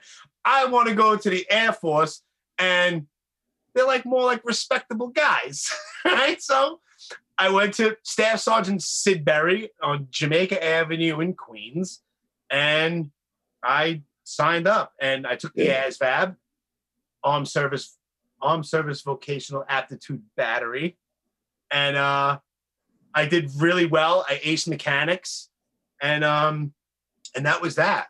And then after I after I left, I went took that seven hour bus ride up to Sheppard, Wichita Mm. Falls, and um, I was a jet engine mechanic, aerospace propulsion technician, my AFSC. It's crazy. It's like coming back to me, man. And uh, and then yeah, and then I I did that, and then I went home on leave, and then I went to Cannon Air Force Base, Clovis, New Mexico. Armpit of the world. What happened? Armpit of the world. there was oh god oh god It- it- it- when it was hot it just smelled like straight up cow shit because there was cattle yards all over the place and that was that but i got lucky because there's a lot of guys my my he was like my basically not not my crew chief but he was i guess he was I don't know, he was high up in the back shop, whatever, but he was a master sergeant. He's retired now, retired as senior master sergeant. Um, Sergeant Gibbs, who I still to this day am in touch with. He was a great, great, great guy. And um, a lot of guys were there, and it seemed like you would get stuck there. There were a lot of guys that were there for like nine years, could never get out of there. And I was still like my knucklehead self, and I'd go to the base bar and blah, blah, blah. So there was one day I thought I was in trouble because I had bounced a check because you know how we're all broke and shit. I have like I, I maybe I have one stripe at the time because I came in airman basic. I might have one stripe, maybe. So at that time in 1996, what are you making every two weeks?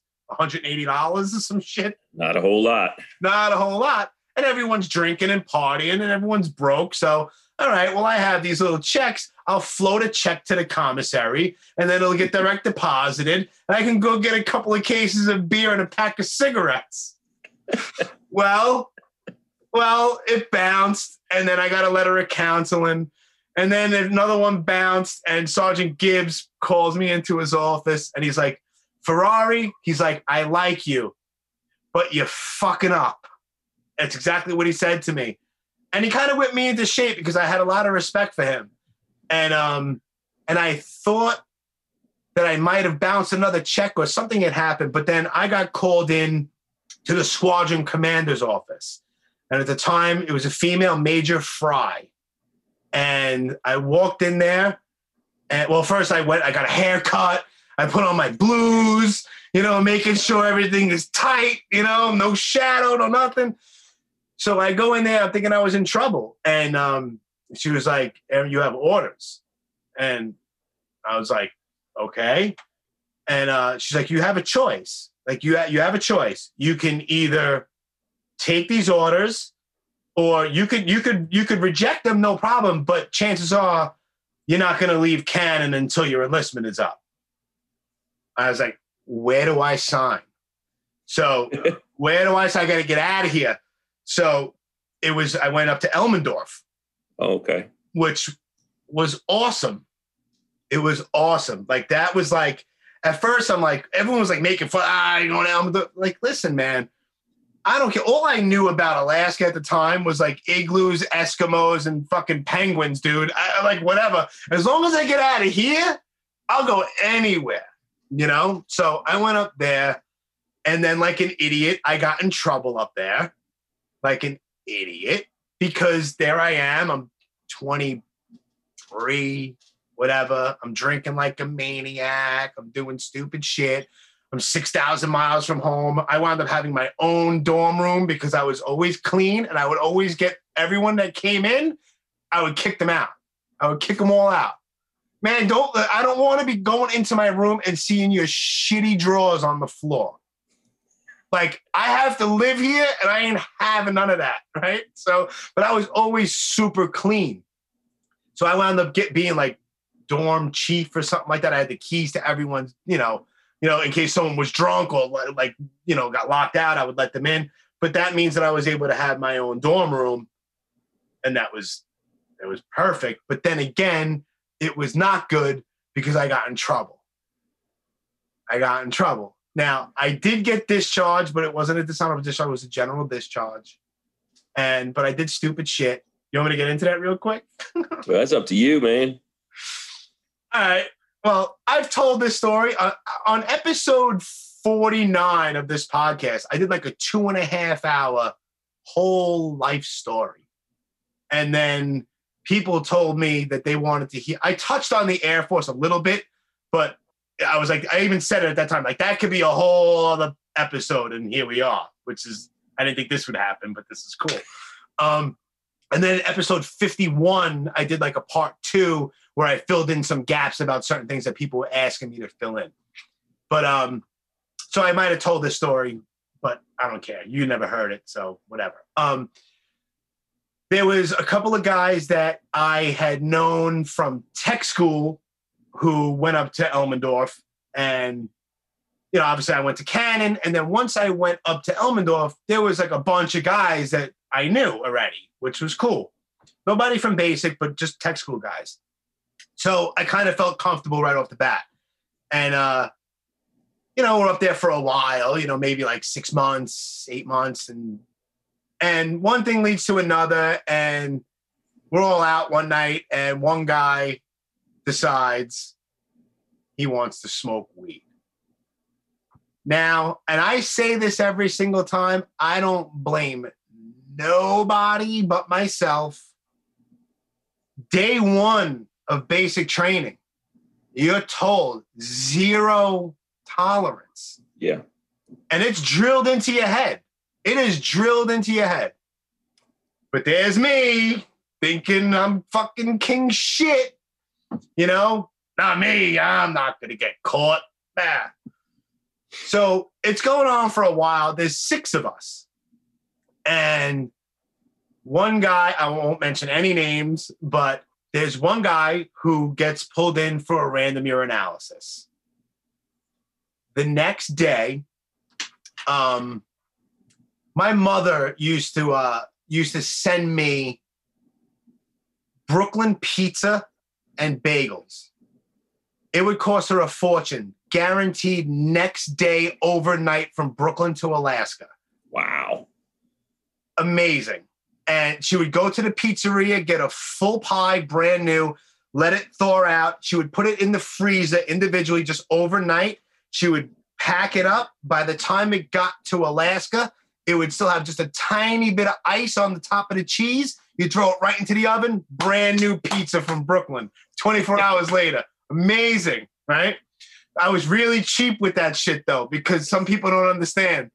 So, but there was a guy, his name was Mike Wooten, who still lives up there, and he wound up becoming an Alaskan State Trooper and being on that show, Alaskan State Troopers. Great guy. So I told him I got a shipment of pizza. I was like, I'll give you one slice, dude. That's it. But you can't put it in a microwave. You have to put it in the oven.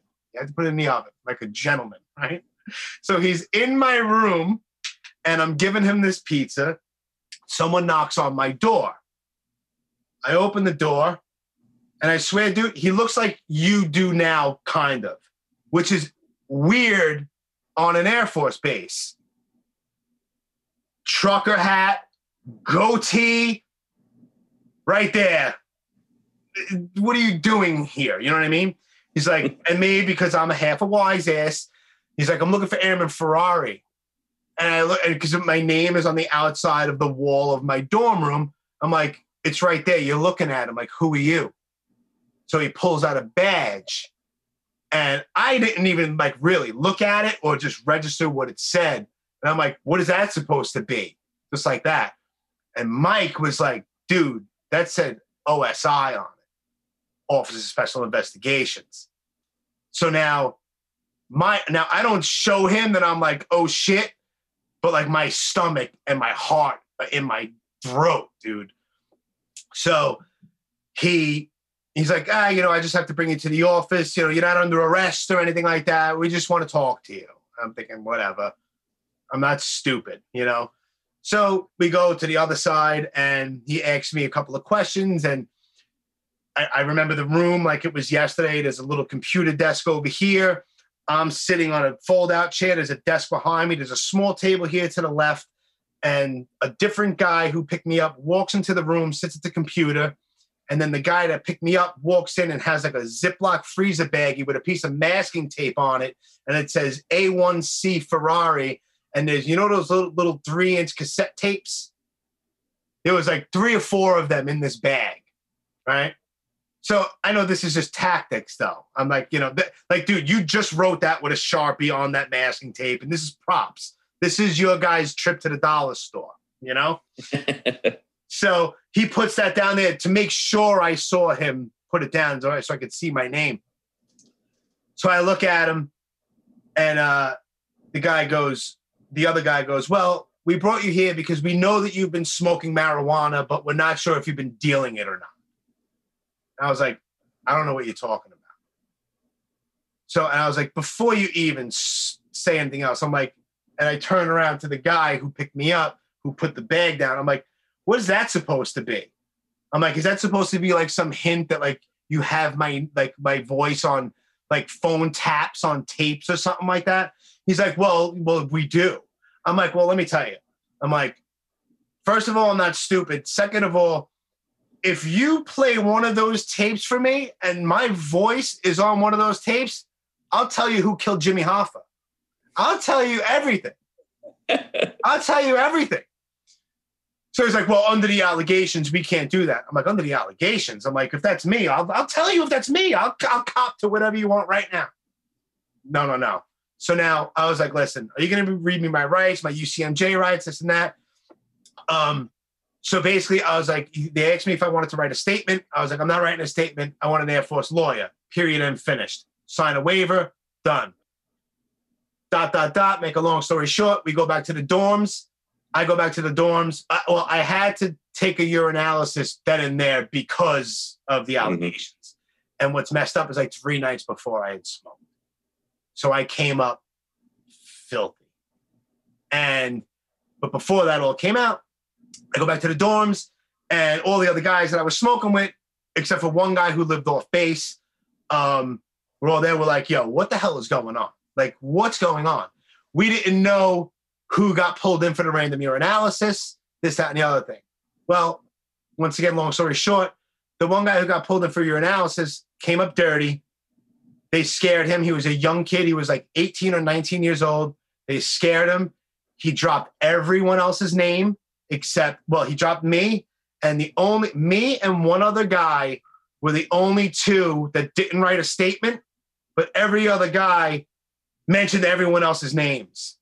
Yeah, corroboration. Yes. So, and it turns out that when I was in that OSI building, everyone else was going in at the same time, different, yep. you know, different entrances and shit. So we were all in that same building, different rooms. We had no idea. Yeah. Um, so yeah, they kept me. We kept man. Elmendorf is the second largest Air Force base on the planet, next to Eglin, and I mowed that whole goddamn thing. I mowed that whole god. I painted every fire escape. I planted every flower. Forget it. For six months. For six months, and then they. Yeah. That was that. Yeah. So I lost my GI Bill. It didn't really you know, it just sucks that like I'm so proud of like I, I I'm I'm proud of the time that I was in, and I support the troops, and I'm a flag waving motherfucker. You know what I mean? It's just that I was just a stupid kid who probably was a little spoiled later on in life because of where I went, where I from, was from, and then where I went to, living like a cushy life and I kind of was spoiled and I had this stupid ego thing. Like nothing could ever happen to me and fuck mm-hmm. everyone. I had that stupid attitude, which bit me in the ass. Yeah. You know, it bit me in the ass. I'm one of those who who wholeheartedly believes that everything happens for a reason. Yeah. Um, you know, we do what we do, so but where we're at today is due to everything that has happened in the past. Sure. Sure. I, I'm a firm believer in that. Yeah, I, I believe that as well. I believe that as well. And that was the hardest thing that I, it was guaranteed to this day. Besides the death of my mother being so rough, the hardest thing for me my entire life to do was call my mother from my dorm room in Alaska and let her know that I was getting kicked out because I I, fu- because I fucked up. Yeah. I- And yeah, I mean, she was busting with pride. Like she came down to Lackland and this and that. I have pictures and all that stuff. You briefly met her. You know, of, of course, you don't remember because you I wouldn't expect you to. But yeah, I mean, it was it was probably the hardest thing I ever had to do. You know, and I was a stupid kid, but I have no one to blame but myself because I knew better. I knew Mhm. better. I knew from jump if I smoke pot and I get caught, I'm out. Doesn't matter who I am. yeah. And it bit me in the ass. Yeah. You know, I mean, I'm over it, you know, but I think back on that. I'm like, you know, it still bothers me on a certain level. Like, you stupid bastard. You Yeah. know? you know, if you'd come in 10 years earlier, that would have been, uh, I wouldn't say forgiven. So, so when I joined, you could get busted your first enlistment. If something happened, you got busted for smoking dope and it was on your first enlistment, you could stay in. You just couldn't re-enlist. You'd still get an honorable discharge. But you could just, you you can't, you can't reenlist. you could just do four years and that's it. Right. Okay. right. Really? But there was no marks on your record. wow. So, and now I think with the place we're at now, I think stuff's going to go back around to to to like that again. It probably shouldn't. I, I file an appeal. Like, yo, what's up, man? Should I get grandfathered in? Like, shit, I'm a vet. you got my wife cracking up over here. Yeah, I still have a pair of BDUs. I won't fit in them, but I have one. oh shoot! Yeah, yep. Still in the dry cleaner plastic, starched like cardboard. A1C, right back in. That's all I have, though. As far as uniform stuff, that's all I have. I have, I have every single letter and card that was ever mailed to me while I was there. I have. Uh, we did a 5K run when I was there, and I Yep. made sure I kept it because my number is my area code 718 is a Okay. Brooklyn area code. So I'm like, oh, that's kind of cool. So yeah. I still have that. Yeah, I have my book actually. Yeah, right here. Yeah. Yeah. Black And book, me, yeah. Yeah, man. And and I I mean I of, of course I you know I I saved you know like our flight shirt and Yeah. whatnot, the warrior code. That's right. Yeah. Me and I'll give him a shout. out. His name was Chris Ionati, who I'm friends with him on Facebook as well. We were in the same flight and we drew that up. Yeah. Yeah, You man. know, I'd forgotten about that too. You know, that comes from uh, Richard Marcinko. really? Yeah, Richard Marcinko was the original Rogue Warrior, Okay. I didn't know that. and and uh, he was uh, he's the one who started SEAL Team Six back in the day. Really? and so he in uh, and that's where I took that from because that was the uh the um what what what I used to call that um The Warriors code. I can't remember what I used to have a name for I can't remember but I remember one of them was uh what was it I'm the warlord and the wrathful god of combat or something like that Oh yeah, dude. I'll, I'll read them right now. I don't care. I don't care. Where am I going? Um, yeah, one. I am the warlord and the wrathful god of combat, and I will always lead from the front, not the rear. Two. I will treat you all alike, just like just like shit. shit I love it.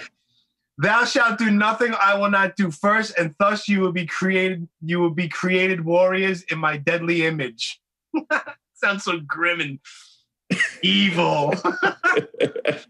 uh, I shall punish thy bodies because the more thou sweatest in training, the less thou bleedest in combat. combat yep That's awesome. Indeed, if thou hurteth in thy efforts and thou suffer painful dings, then thou art doing it doing right. it right Thou hast not thou hast not to like it, thou just hast to do it. Uh thou thou shalt keep it simple, stupid. Great. Thou shalt never assume.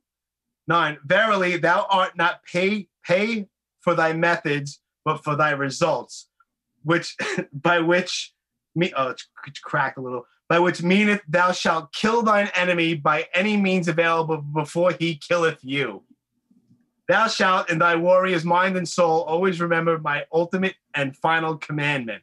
There are no rules. No rules. Thou shalt thou shalt win at all, Win at all costs. Yep. And commandments of the warrior. Yep. It's hilarious.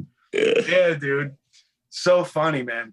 Yeah, so yeah, I so yeah, I I messed up and that was that. And then uh, you know, I went on. You know, what are you gonna do? That's what you got to do. Yeah, that's what you gotta do. That's what you got to do. For Shit. sure. I know that there's something that I have to bring up to you, but I don't remember what the hell it is. Oh, we were texting earlier um how I had realized that it's 25 years next month, and we were saying how, you know, it's like a lifetime ago. And like like I said, it seems yeah, it's 25 years, which is mind-boggling in and of itself, but in some strange way, it feels like it might have been like five years ago you Mhm. know and then uh which you said you understood that which yeah time flies and it's crazy that it's a quarter of a century Yeah. and um but and I responded i'm like just like like like how the hell is this year coming up going to be the 20th anniversary of 9-11 Yeah. which is that's that's uh, as you would obviously you know that like that's my generation's Kennedy. Yeah. Yeah. Absolutely. You- know, too. yeah, You know, I was born in '66, so there you go. yeah. You know, I can remember vivid details of everything. You know, uh, uh, of it all, and and yeah, it's hard to believe it's been 20 years. Um, you know, putting it in perspective, I was born 25 years after Pearl Harbor. Wow. So, and to me, Pearl Harbor was, of course, history. Sure. You know, so that's putting it in that same perspective. Kids nowadays, well, what what, what what's the big deal about 9-11? What's that signify? Right. Something I was I was going to ask you because I know what it was like for me, and I was stationed out at uh at Nellis at the time, Okay. out north of Vegas, and what it was like for me, especially those first seventy two hours. But I've never talked to anyone from the city that went through it. Really? So that's what I was going to ask you is I- can't even begin to imagine or fathom what that was like. All right. Well, what I'm going to do, I'm going to just pause this for a second. And, wh- and when it goes back, it'll just be like we didn't even pause what I'm saying right now because I'm going to take a piss real quick. And then I'm going to, All right. Um, all right, we're back. Gordon, yeah. Okay. Well, obviously, born and raised in Brooklyn. So, Twin Towers, I mean, it was it's just like anything else. When you grow up, like like people like, oh, you do touristy stuff. I want to go to the Empire State Building. I'm like, I see the Empire State Building every day. It's like you take it for granted. You know what I mean? Like right now, I work in the middle of Manhattan, and the Empire State Building is literally four blocks away from where I work. So it's nothing to me. Um, like the Twin Towers were. Um, so I mean, I remember it like like it was yesterday. Um, the night before, uh, me and a couple of my friends and uh, an ex girlfriend, we were all hanging out the night before, and she was at my apartment, and she woke up really early because she had work. She worked in Lower Manhattan, and I was just still sleeping, whatever. When she got up and she left, and I remember this was the days of there was no cell phones really yet. You didn't really. If you had a cell phone, you you were like somebody, you know. So I had my regular phone, and right next to it, remember when they, they came out with the caller ID? Yeah. Right. So the uh or a separate answering machine. And uh so I hear my phone ringing and I don't get up to answer it. And the answer machine clicks on and it's her. And she said she's not going to go into work because a plane hit one of the twin towers. So once I heard that, I jumped up, I picked up the phone, I put on the TV.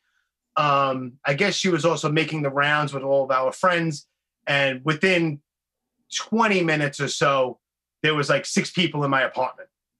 And we're all sitting there and we're just like kind of still hung over and whatever. And just watching, and we were all sitting there watching, and we saw the second plane hit live on TV, and we were just like, like,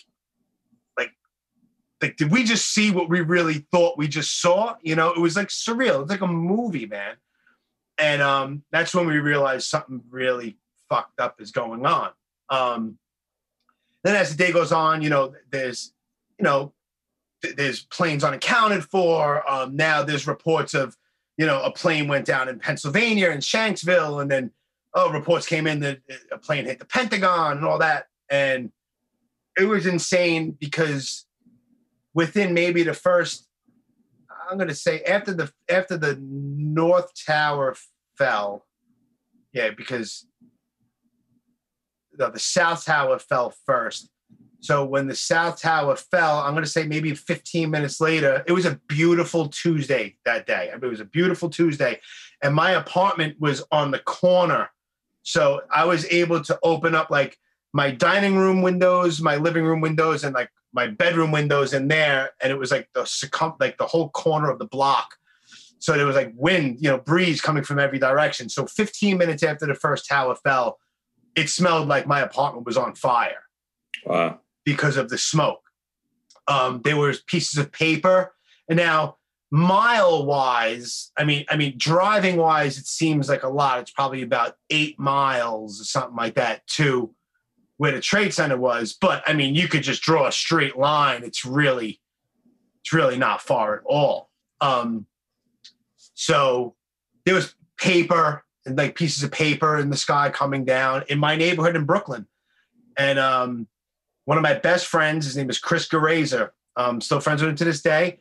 He um, he at the time was a just fresh out of the academy for the FDNY, and he wasn't sure what house he was going to be stationed in yet because he was like he was like a rookie. He was like basically right out of basic training, waiting mm-hmm. to go to his first duty station in, in, in essence. Mm-hmm. And he called me up. And this was, I think, right before any of the towers fell or shortly after. And he called me up and he was like, Jim, he's like, I'm going down. We all got recalled and we're all, it's all hands on deck. We're all going down. So I'm like, all right, dude, like, be careful, man. And obviously he's on a, obviously he's on a rig and he has access down there and I saw first tower fall. I watched the second tower fall, and I didn't hear from him for like four days, five days. And now I'm just like, I don't really need to be going to this kid's funeral. Like he's my best friend and all that. Turns out he was okay, but um, he described shit down there. Um, I have a bunch of friends. Um, I have a retired cop friend who first responders. Um, still to this day have issues. Mm. Um, you know, it's uh it was chaos, man. It was the strangest thing was and it's this weird quiet that that that happened there was no airplanes in the sky except for the occasional fighter jet and to see an F 15 flying over Brooklyn towards Manhattan is very strange. You know, um, I went up to a building, up to the roof of a building, and I, I, I mean, it was like basically like not far away, and I watched the billow of smoke. And uh, yeah, man, it was uh, it was it still is. I, mean, I can't even say it was. It's still it's it's terrible. And yeah. you know, and like you said before, it's like kids nowadays. Like I tell my daughter, my daughter's eleven, you know, mm-hmm. and she she wasn't even alive when the towers existed. You know what I mean? It's like she just yeah. knows the Freedom Tower that's there. Which is like, ugh, I can't even like, I don't even look, I can't even look at it. You know what I mean?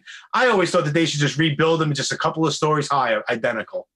You know what I mean? Just a couple yeah. of stories higher, identical twin towers. You know what I mean? Yeah. Just because fuck it, you know. But um, yeah, man, it was uh, it was it was kind of messed up. There was one person that I knew who was an old coworker of mine back when, you know, before the Air Force, I was working like these dead end jobs, working in delis and bagel stores and stuff. There was one kid that I used to work with who at the time, like this is when computers were becoming a thing. The, the, the whole dot com thing was happening. So Yeah. he wound up landing like some really good job, and he was like a computer analyst or something with computers. And he was at Cantor Fitzgerald in the towers, and it was basically a direct hit. Mm. So he was he was the only person that I know that got killed that day. Wow. bunch of people that I know that were almost gonna go. I know I know two people that got out of the building, but yeah. Yeah, man. Wow. Pretty crazy. And it's insane that it's 20 years. Yeah, for sure. Yeah. Very For strange. sure. Very strange, man. Yeah. Well, hopefully none of that shit happens again. We don't know. We don't know. That's true. We don't know what the hell this future is gonna hold, man. we won't get into politics. But I, Thank you. No, no, I, I never do politics on this podcast ever, ever. But we're right here. We're right here with things. Yeah, we're, we're 100%. Yeah. yeah, man. for sure. So now before before you do you have you have to go? Can you bullshit a couple more minutes? sure. All yeah, right. W- Before you were a TI, weren't you like a ranger or something? Were you Well, a I was- ranger and then you were you were security forces? I was security forces. I went through. Um, so let me see, ninety six. So in eighty, must have been early eighty seven when I was stationed in Germany.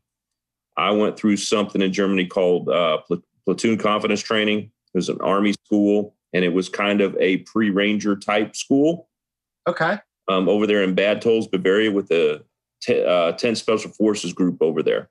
Okay. Uh, that was pretty intense, four weeks um, that I would never want to live over again. um, then I went through uh, Air Force Pre Ranger School when I was stationed out at Nellis. Okay. So- Were you were weren't you now let me maybe my mind is it's another thing for 25 years it's always stuck in my head and I have no damn reason why.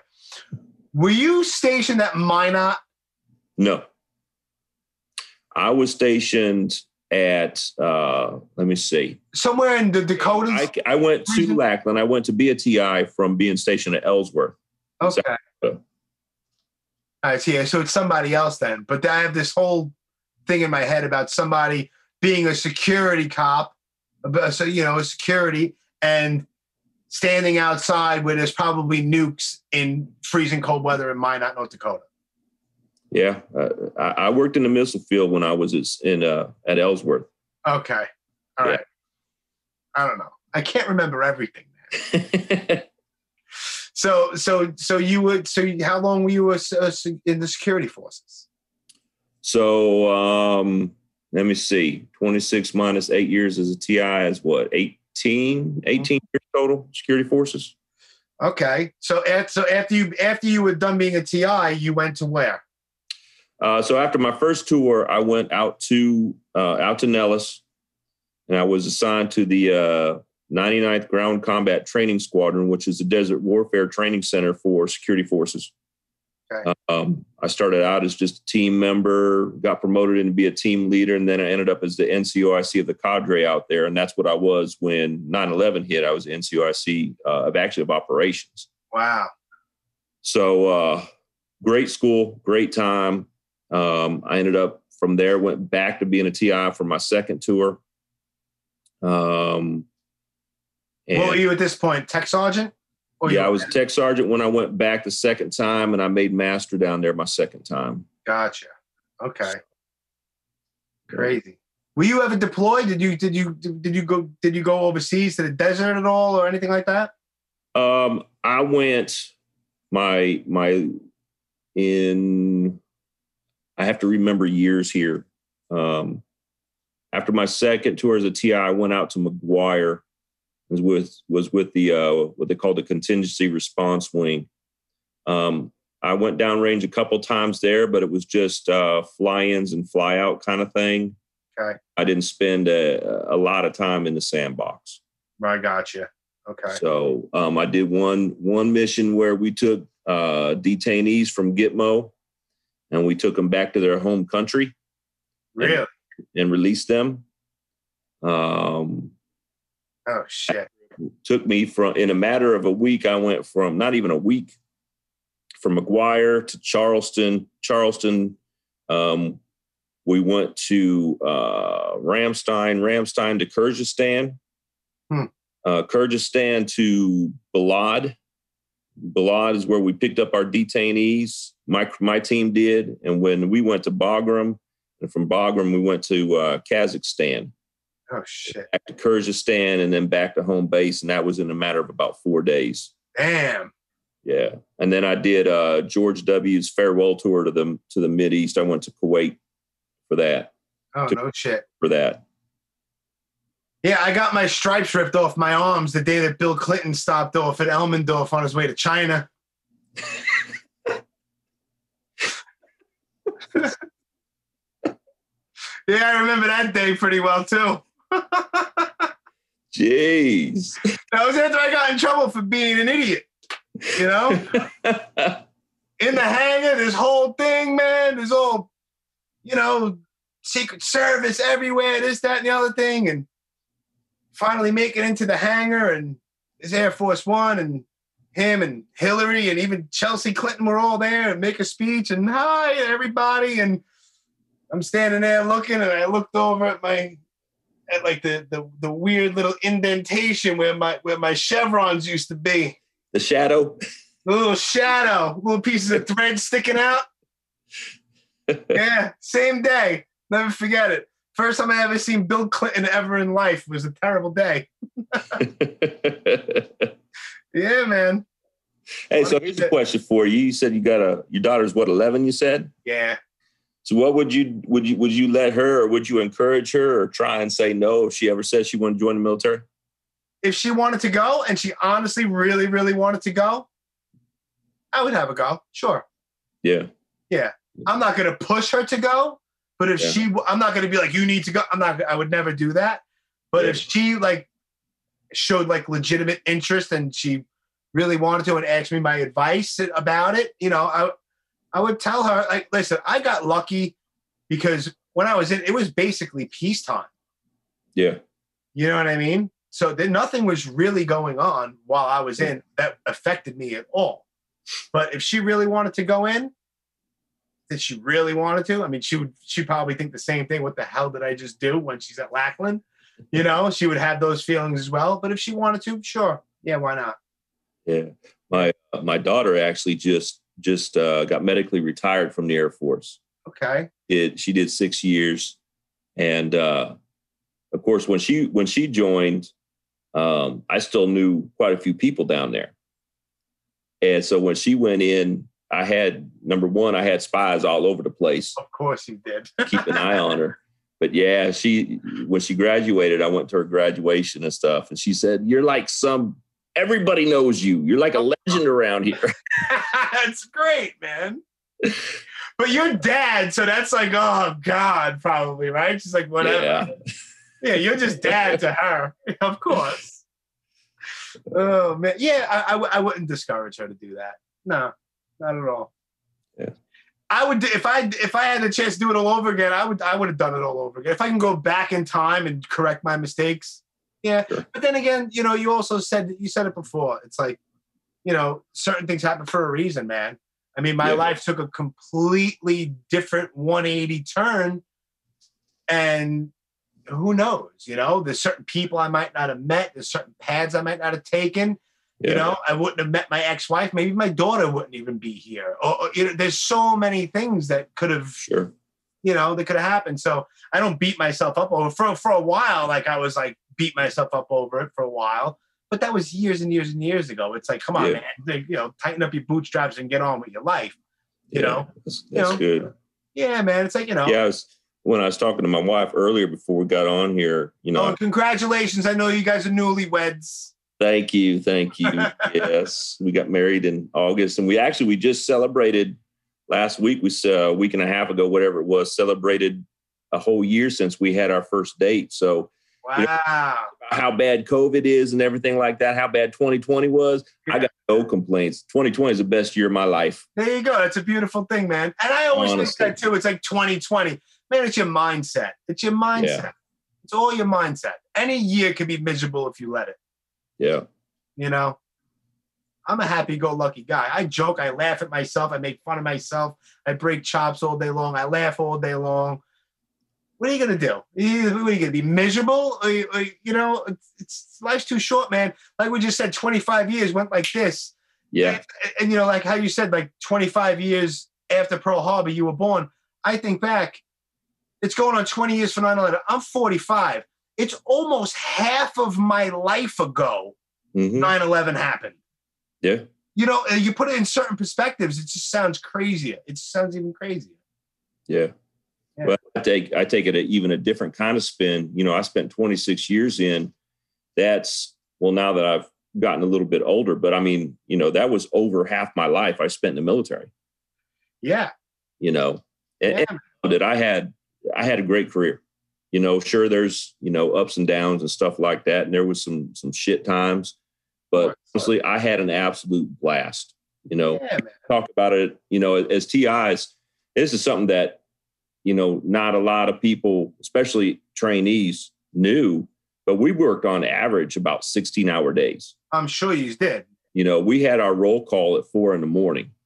Man, I never want to wake up to goddamn Reveille ever again, man. You can't even use the bed like the first day your, your morning pee. You can't even do that. You're downstairs. Next thing you know, you're downstairs doing a dance, singing the damn Air Force song. Come on, man. Hey, a cup of coffee around here? no coffee, no carbon. What was it? What was it? At least three non-carbonated Three drinks? glasses of non carbonated, non caffeinated beverages with each and every meal. Oh God. You just made me remember that. Yes. Well, it's, it's it's like muscle memory for you, man. It's like it's like riding a bike. You know, you said chow runner. Next thing you know, I ha- I have your 1996 voice in my head screaming for the house mouse. oh my God, the house mouse. Yeah. Crazy, man.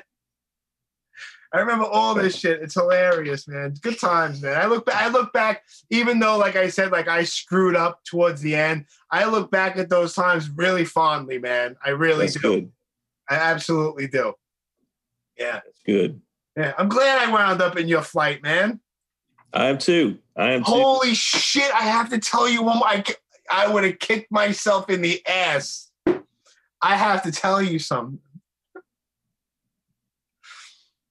Oh, here we go. All right. now I have. I'll take pictures. I have more pictures. I wanted to tell you this first instead of sending you pictures and then be like, "What the like? What is this horse shit?" You know. So, all right. I don't know.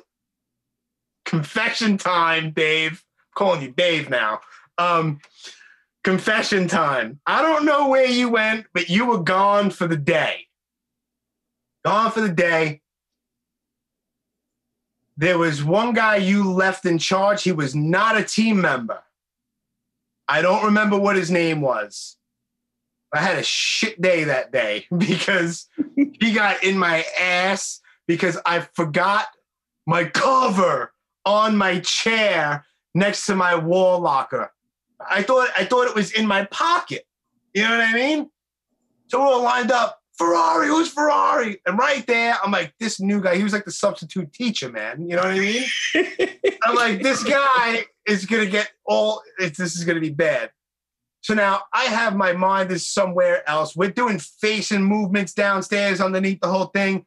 And you know how it looks. It's like dominoes. They all go one way when they fall. And if something happens, it stands out bad if something goes wrong. There's me. How you doing? Me. Right face. Now there's the whole squad, everyone, everyone, perfect. Boom, boom, boom. There's me, not thinking, just uh, like lights on, but no one's home. Everyone goes right. My dumb ass goes left. and dude, this is like a month into training, man. Boy, he flipped out bad. Once, and then once that was all over with, he didn't pull 341 already. He just yelled a lot. So he winds up leaving for the day. And I guess he left the, the dorm chief in charge or whatever. Kind of bad to do that, right? Because there was a few of us. There's a few guys. I still have my book, but they don't. They don't have first names, first initial. So I don't know their first names. A lot of them. I would love to try to find some of these guys just to be like, "What's up?" But there was a few of us. There was one kid. His last name was Kenny. He was a black guy from the Bronx. Soon as I came to your flight, I opened up my mouth and he looked at me. He was like, "Where are you from?" Because he knew I was from Brooklyn. It's like from Brooklyn. He's like, "Yo, I'm from the Bronx." So right there, we were like, "Cool," you know what I mean? So there was a whole bunch of us. Like I'm gonna say a whole bunch, maybe like six or eight of us that were really tight with each other in there. So I'll plead the fifth if I had anything to do with it or not. Maybe, maybe not. But we took Scotch tape, right? And we took somebody's shirt, right? And we put it over the CQ box so that the people in CQ downstairs can't push that little button and eavesdrop what's going on up in fucking B-Bay, right? so we put that over it. I can't believe we did this. And what's crazier is I can't believe I'm telling you this right now. Holy shit, right? So never in a million years would I think this would be happening. So we we we cover that up, and I may or may not have had the bright idea because I had a song in my head. I don't remember what song it was. I'm like, should we or should we not? We did. So we took our little military ID card, right? I'll cop to it. I opened it up. I opened up what? Civilian luggage. yeah. You weren't the first and you weren't the last. I'm good. All right, great. Cool. I opened up civilian luggage and it was like it was so weird how people would take like their brush that they had in their civilian luggage and go over their bald head because they forgot how it felt to use a brush. like, yo, man, it feels good to brush your scalp, right? So I have pictures. I'll take pictures and send them to you if you want. But my my friend David Byer, who I'm friends with on Facebook, who was my next my next bunkie, he has headphones on. We're listening to music. I have like Timberland boots on. Who has a jacket on? Who has like money in their wallet? And they're taking pictures with money and shit. Yeah, and I'm like, and I'm like, yo, we have to wrap this up. It went on for about an hour, and people were acting like assholes. And I was like, yo, we have to wrap this up because that is our ass. If Raushenberger comes back and sneak attacks us, it's a wrap for all of us. And then one of you little bastards is gonna snitch me out, and I'm gonna go back a friggin' week and train him for the breaking and entering shit. So this has to come to a close. But I always had, for some reason, I always had a disposable camera. I mean, and I had one in my civilian luggage. So I I I took pictures, so I have evidence of the crimes. So yeah, did yeah, you ever catch? Any, did you ever catch anyone doing that? We caught different things. Um, you know, we used. I told you before the story about the when when I did the amnesty hour right after graduation. You know, before everybody shipped. That's how we would learn things that we would we would find things out that we would use on the next flights. Ah, famous for keeping stuff up in the ceiling tiles. Sure And they popping the caps off their uh off their um bedposts and hiding like candy and stuff down there. Oh, yeah. Oh, they're famous for that stuff. Yeah. So, yeah. There was little stupid things that we would do, like, like sleep, like like change, like in the middle of the night, and sleep with like our blousing straps already on because it would just be quicker to get up and get out so you could make your bed. You know, there's little small little little things that would make things happen quicker. Yeah. Sleep with brown, yeah, silly nonsense that you thought would help you out, but if you got yeah. caught, it was your ass. Yeah, oh, yeah. Shit. Yeah, and something like break it into civilian luggage. Yeah, we would have. That wouldn't have been a week. That would have been at least two weeks. That would Really? offense. Oh yeah, that's major right there. Big time. Two weeks. Yep. That would have. I had a kid one time, and again, this was early on. It may have been after y'all's flight, but it was it was early on. I remember the kid was Irish. He was an element leader, and you know, again, like we tell everybody, you're not gone until you're gone. Right. And forget just getting on the bus. You're, Right. you're you still belong to me until you check in at your at your tech school. That's right. you know and and this kid i wish i could remember his name it started with an m but uh i remember he was irish and, and tall skinny kid element leader and he thought on shipping night and i was on cq because usually uh, we pulled cq on shipping night because we had to be there anyway Right.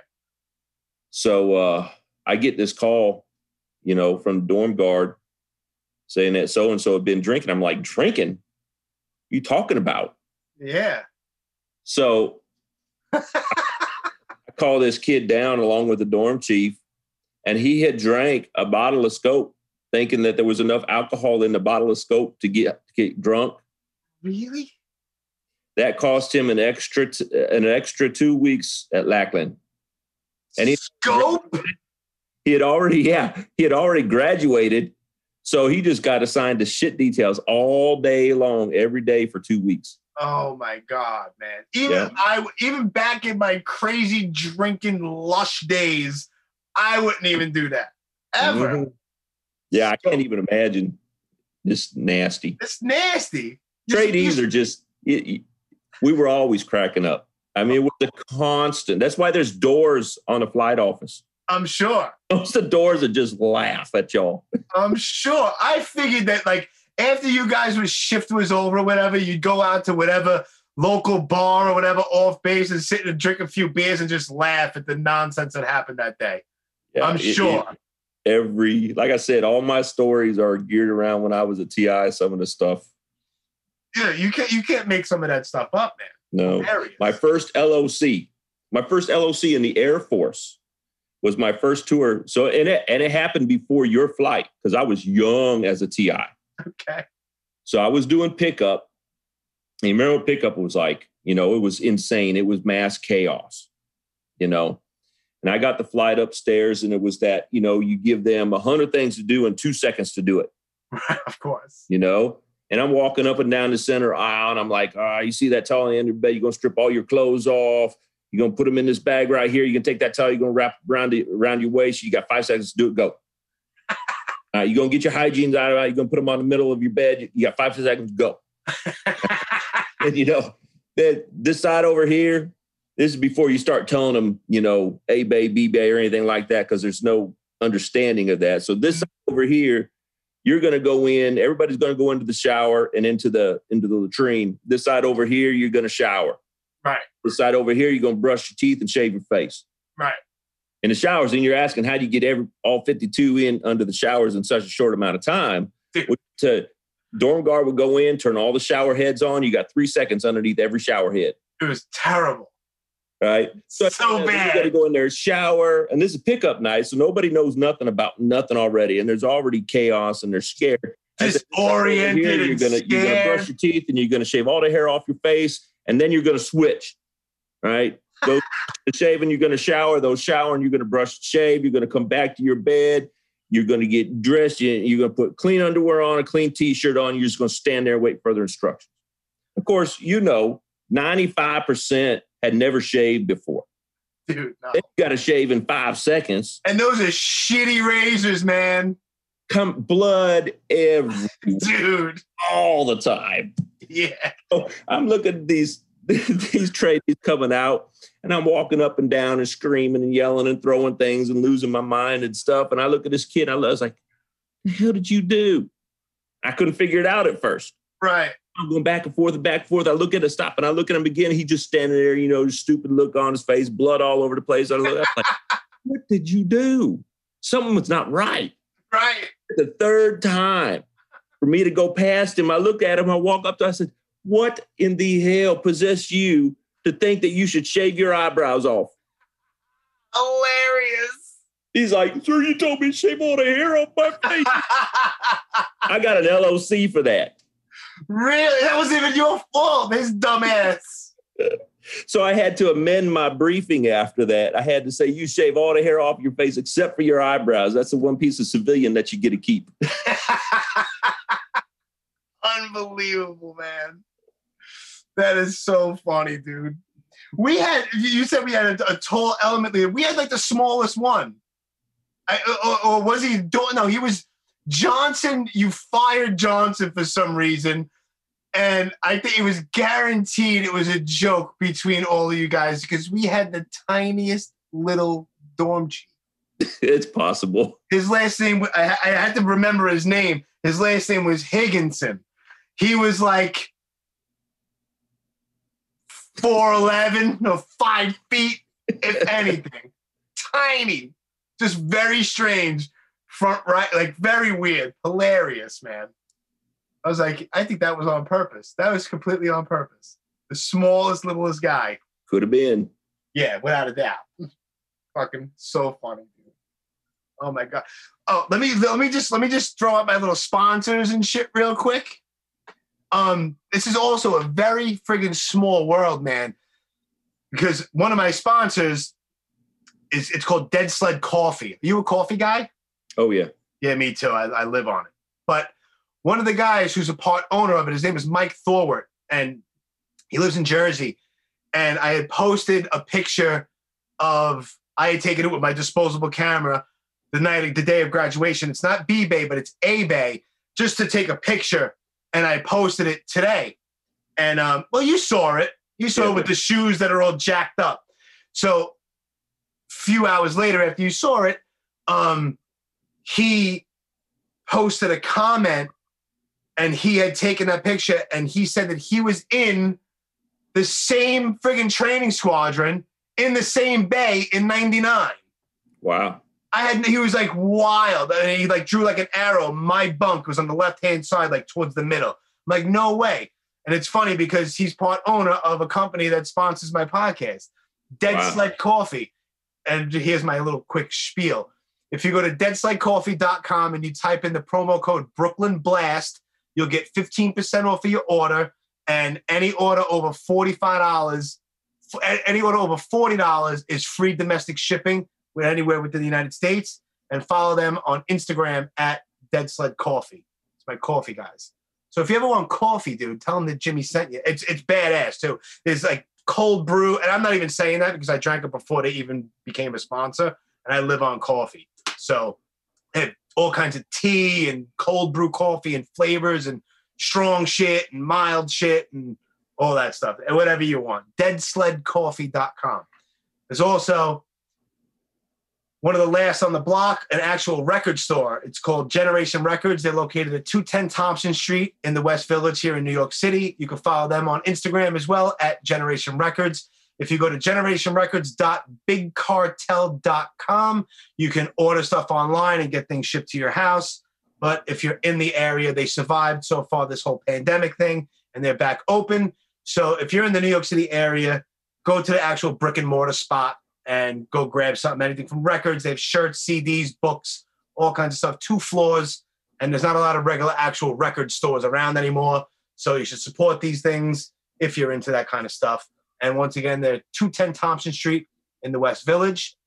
And last but not least, if you want to get shirts printed, like TI, reti- uh, master training instructor, retired t shirts or something for the guys in the area, it's New Republic Printing. If you go to newrepublicprinting.net, there is a whole catalog. You can get anything printed on anything, any kind of branded shirts or tank tops, hoodies, girls, boy shorts, underwear, everything. They do embroidery, they do vinyl stickers, and they do pins as well. Um, so that's newrepublicprinting.net, and you follow them on Instagram as well at New Republic. Generation Records, Dead Sled Coffee, New Republic Printing. Thank you for being a sponsor. That's my sponsors, Dave. That's Good. it. So what's going on now in Texas? What are you doing? How you like in retirement? And we'll button it all up, and then I'll let you go. I'm gonna stop holding you hostage. life is good. Like I said, you know, 2020 is is probably the best year of my life. Uh, I'm at a good spot in life. I have an amazing wife who supports me. You know, um, it, it, took me some a lot of bad and wrong decisions in life to to find the right one. Uh, I'm blessed beyond belief. I really am. Um, I work for uh, Texas A&M uh, Engineering Extension Service. It's part of the A&M system. Okay. Um, uh, my official title is as a training manager. Uh, I manage a training program that's a DHS and FEMA program for Homeland Security. Okay. Um, I have a bunch of instructors that work for me. I imagine I'm still in the training world. Go uh, figure. But uh, I got a bunch of instructors that work for me, and normally we travel across the country um, putting classes on, um, usually for emergency responder types, but it's for whole communities. Um, now with the, uh, you know, we, we stopped doing that back in March last year, of course. You know, when when everybody shut down. Yeah. Um, we we have started doing virtual classes. We started that back in September okay. um, because there's still a, a need for the training. So that's what we've been doing, and I still work remotely. Uh, my wife and I, um, we just bought some new property. We're both country folk, and we like the the privacy and the the peace of the country. Yeah, I don't. I, I I love that shit, man. I like peace and quiet, man. I'm from the city, so anytime everyone could just shut up, I could I I could sit in a room by myself, just quiet, and I'm completely fine, man. Yeah, and and, and I'm gonna plug my wife here a little bit. She's a she's a real Who's that? and she is uh she's one of the top agents in in the Waco area, which Central Texas area where we're at. But she was also just selected. She was just interviewed for a magazine called Top Agent Magazine, which is countrywide. That's awesome. Um, she does amazing stuff. She she makes people's dreams come true. Really? You know, buying and selling houses and stuff like that. And we just actually started our own business um, investments. Uh, so R and R Realty is uh, is our company. Okay doing investment properties. We're actually doing our first flip now. So uh, that's our retirement gig. That's what we're looking at for retirement. That's amazing. Do you guys have like a website or anything like that yet? Or um, I'm looking at her. We have a website yet? Not yet. It's being developed, right? It's All being right. developed. Being Beautiful. Developed. That's good that you got things cooking, man. That's a great thing, man. I'm happy for you. That's awesome. Yeah. Yeah, yep. man. Good. I five kids and nine grandkids. Damn. Slow down, Dave. It's awesome, man. I tell you. I'm you, sure it is. I'm, I'm only, I'm only being a in and I'm I'm I'm Peepaw. That that's that's my name, and, and uh, it's it's awesome. I love my grand. I love them all, but those, those grandkids are something else. I'm sure, man. One day, one day. But I told my daughter, you can't date until you're like 50. She's like, yeah, right. I'm gonna have kids when I'm 20. I'm like, no, you're not. yeah, you're not. You have no idea. You say that now, but well, it's funny because I'm, you know, I, am 54. I'll be 55 this year, and and our oldest grand granddaughter is 16. So in reality, in a couple years, we could be great grandparents. That's crazy. That's it? crazy stuff right there. yeah, man. God it happens so fast, man. Yeah, that's why, I, that's why I always try to slide. That's why I always try to laugh. I don't get involved in drama. I can't be bothered with high school nonsense. You know what I mean? It's just, come on, man. When, when do you, when when do you grow up? You know what I mean? So yeah, yeah. I try to. I always I always look at the silver lining with anything. You know, for some reason, whatever. I can't. You can't be doom and gloom all day long. You're gonna walk around your life miserable. Hell no. Yeah. yeah. I've done enough damage and enough stupid stuff when I was younger for ten people. you know what I mean? I'm, I'm over that stuff. You know. So, yeah, man, life's good. I have no complaints either, man. I have a great job. I have a great girlfriend. My daughter's awesome. You know, I'm civil with my ex-wife, which is rare and that's cool. You know, I really have no complaints. What the hell am I going to complain about? Talking to my old TI right now. What am I going to complain about? you know? Good Dude, stuff, this man. was this was fucking awesome, man. yeah. Yeah, this was a lot of fun. Like I said, I never thought this would ever happen in a million years. And um, and we were talking about it a while ago when you were still, you know, you said you were going to come to New York at a certain time, but then, you know, the world went to shit. So, but this is a great alternative, man. Some things about technology, and and there's all there is certain things about social media that are good. You know what I mean? Like I would have no idea. I would never get in touch with you or any. There's so many people. You know what I mean? So that Yeah. aspect of social media is good. Other than that, the time it's it is sometimes time consuming, but I speak to a small group of people, and basically I use it just to promote the podcast because nowadays you need social media to promote anything that you're doing. Sure. You know what I mean? Because everyone is on the phone. It's it's welcome to technology. You know, so Yeah. it's I, I call it the necessary evil. It's a necessary evil if you have something to promote. So I try to filter out the nonsense and speak to the people that I want to speak to with no drama. There you go. Yeah, man. Good stuff, man. Yeah, I've enjoyed it. I, I, didn't know what to think, and, and, and to be quite honest, when you first mentioned it, you know, what's it been, year and a half or so ago, something like that. I was like, uh, I don't know about that. yeah, And you know, I, I I didn't literally know much about it. right. So uh, yeah, this is cool, man. I had a good time. Yeah, just have basically it's just a conversation, man. Just conversating about old shit and things that you didn't know and things I didn't know, and I had to co- I had to come clean about some stuff, man. Little certain things were bothering me, you know. well, now you can have a clean conscience about it. See, that's what it's all about. It's called growing up, man, and, and accepting the shit that you did wrong. You know, admitting to stuff and apologizing, but I didn't get caught. I told you. Oh man, All Dave, good, man. thank you so much, man. And we'll be in touch. I got your phone number, and I know that you you got rid of your Facebook, and I don't blame you. I don't blame you. Try Instagram. There's a lot less drama. There's no drama. There's no. There's it's it's it's a lot quieter over there.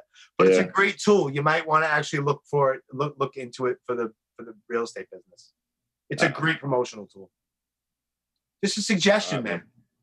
okay. Cool. Yeah, I, I've enjoyed it. I appreciate you having me on and talking, man. It's been awesome. Thank you for the memories. Thank you for all this stuff. And it sounds cheesy, but you did have an impact on my life. Even though I fucked it up later on, you really did. And I have nothing but respect for you, man. I appreciate that. I, I mean that I mean that with everything. I appreciate it. Thank you, sir. You have a good night, You too. and uh, I'll be talking to you, my man. All right, man. Sounds good. Later, brother. All right.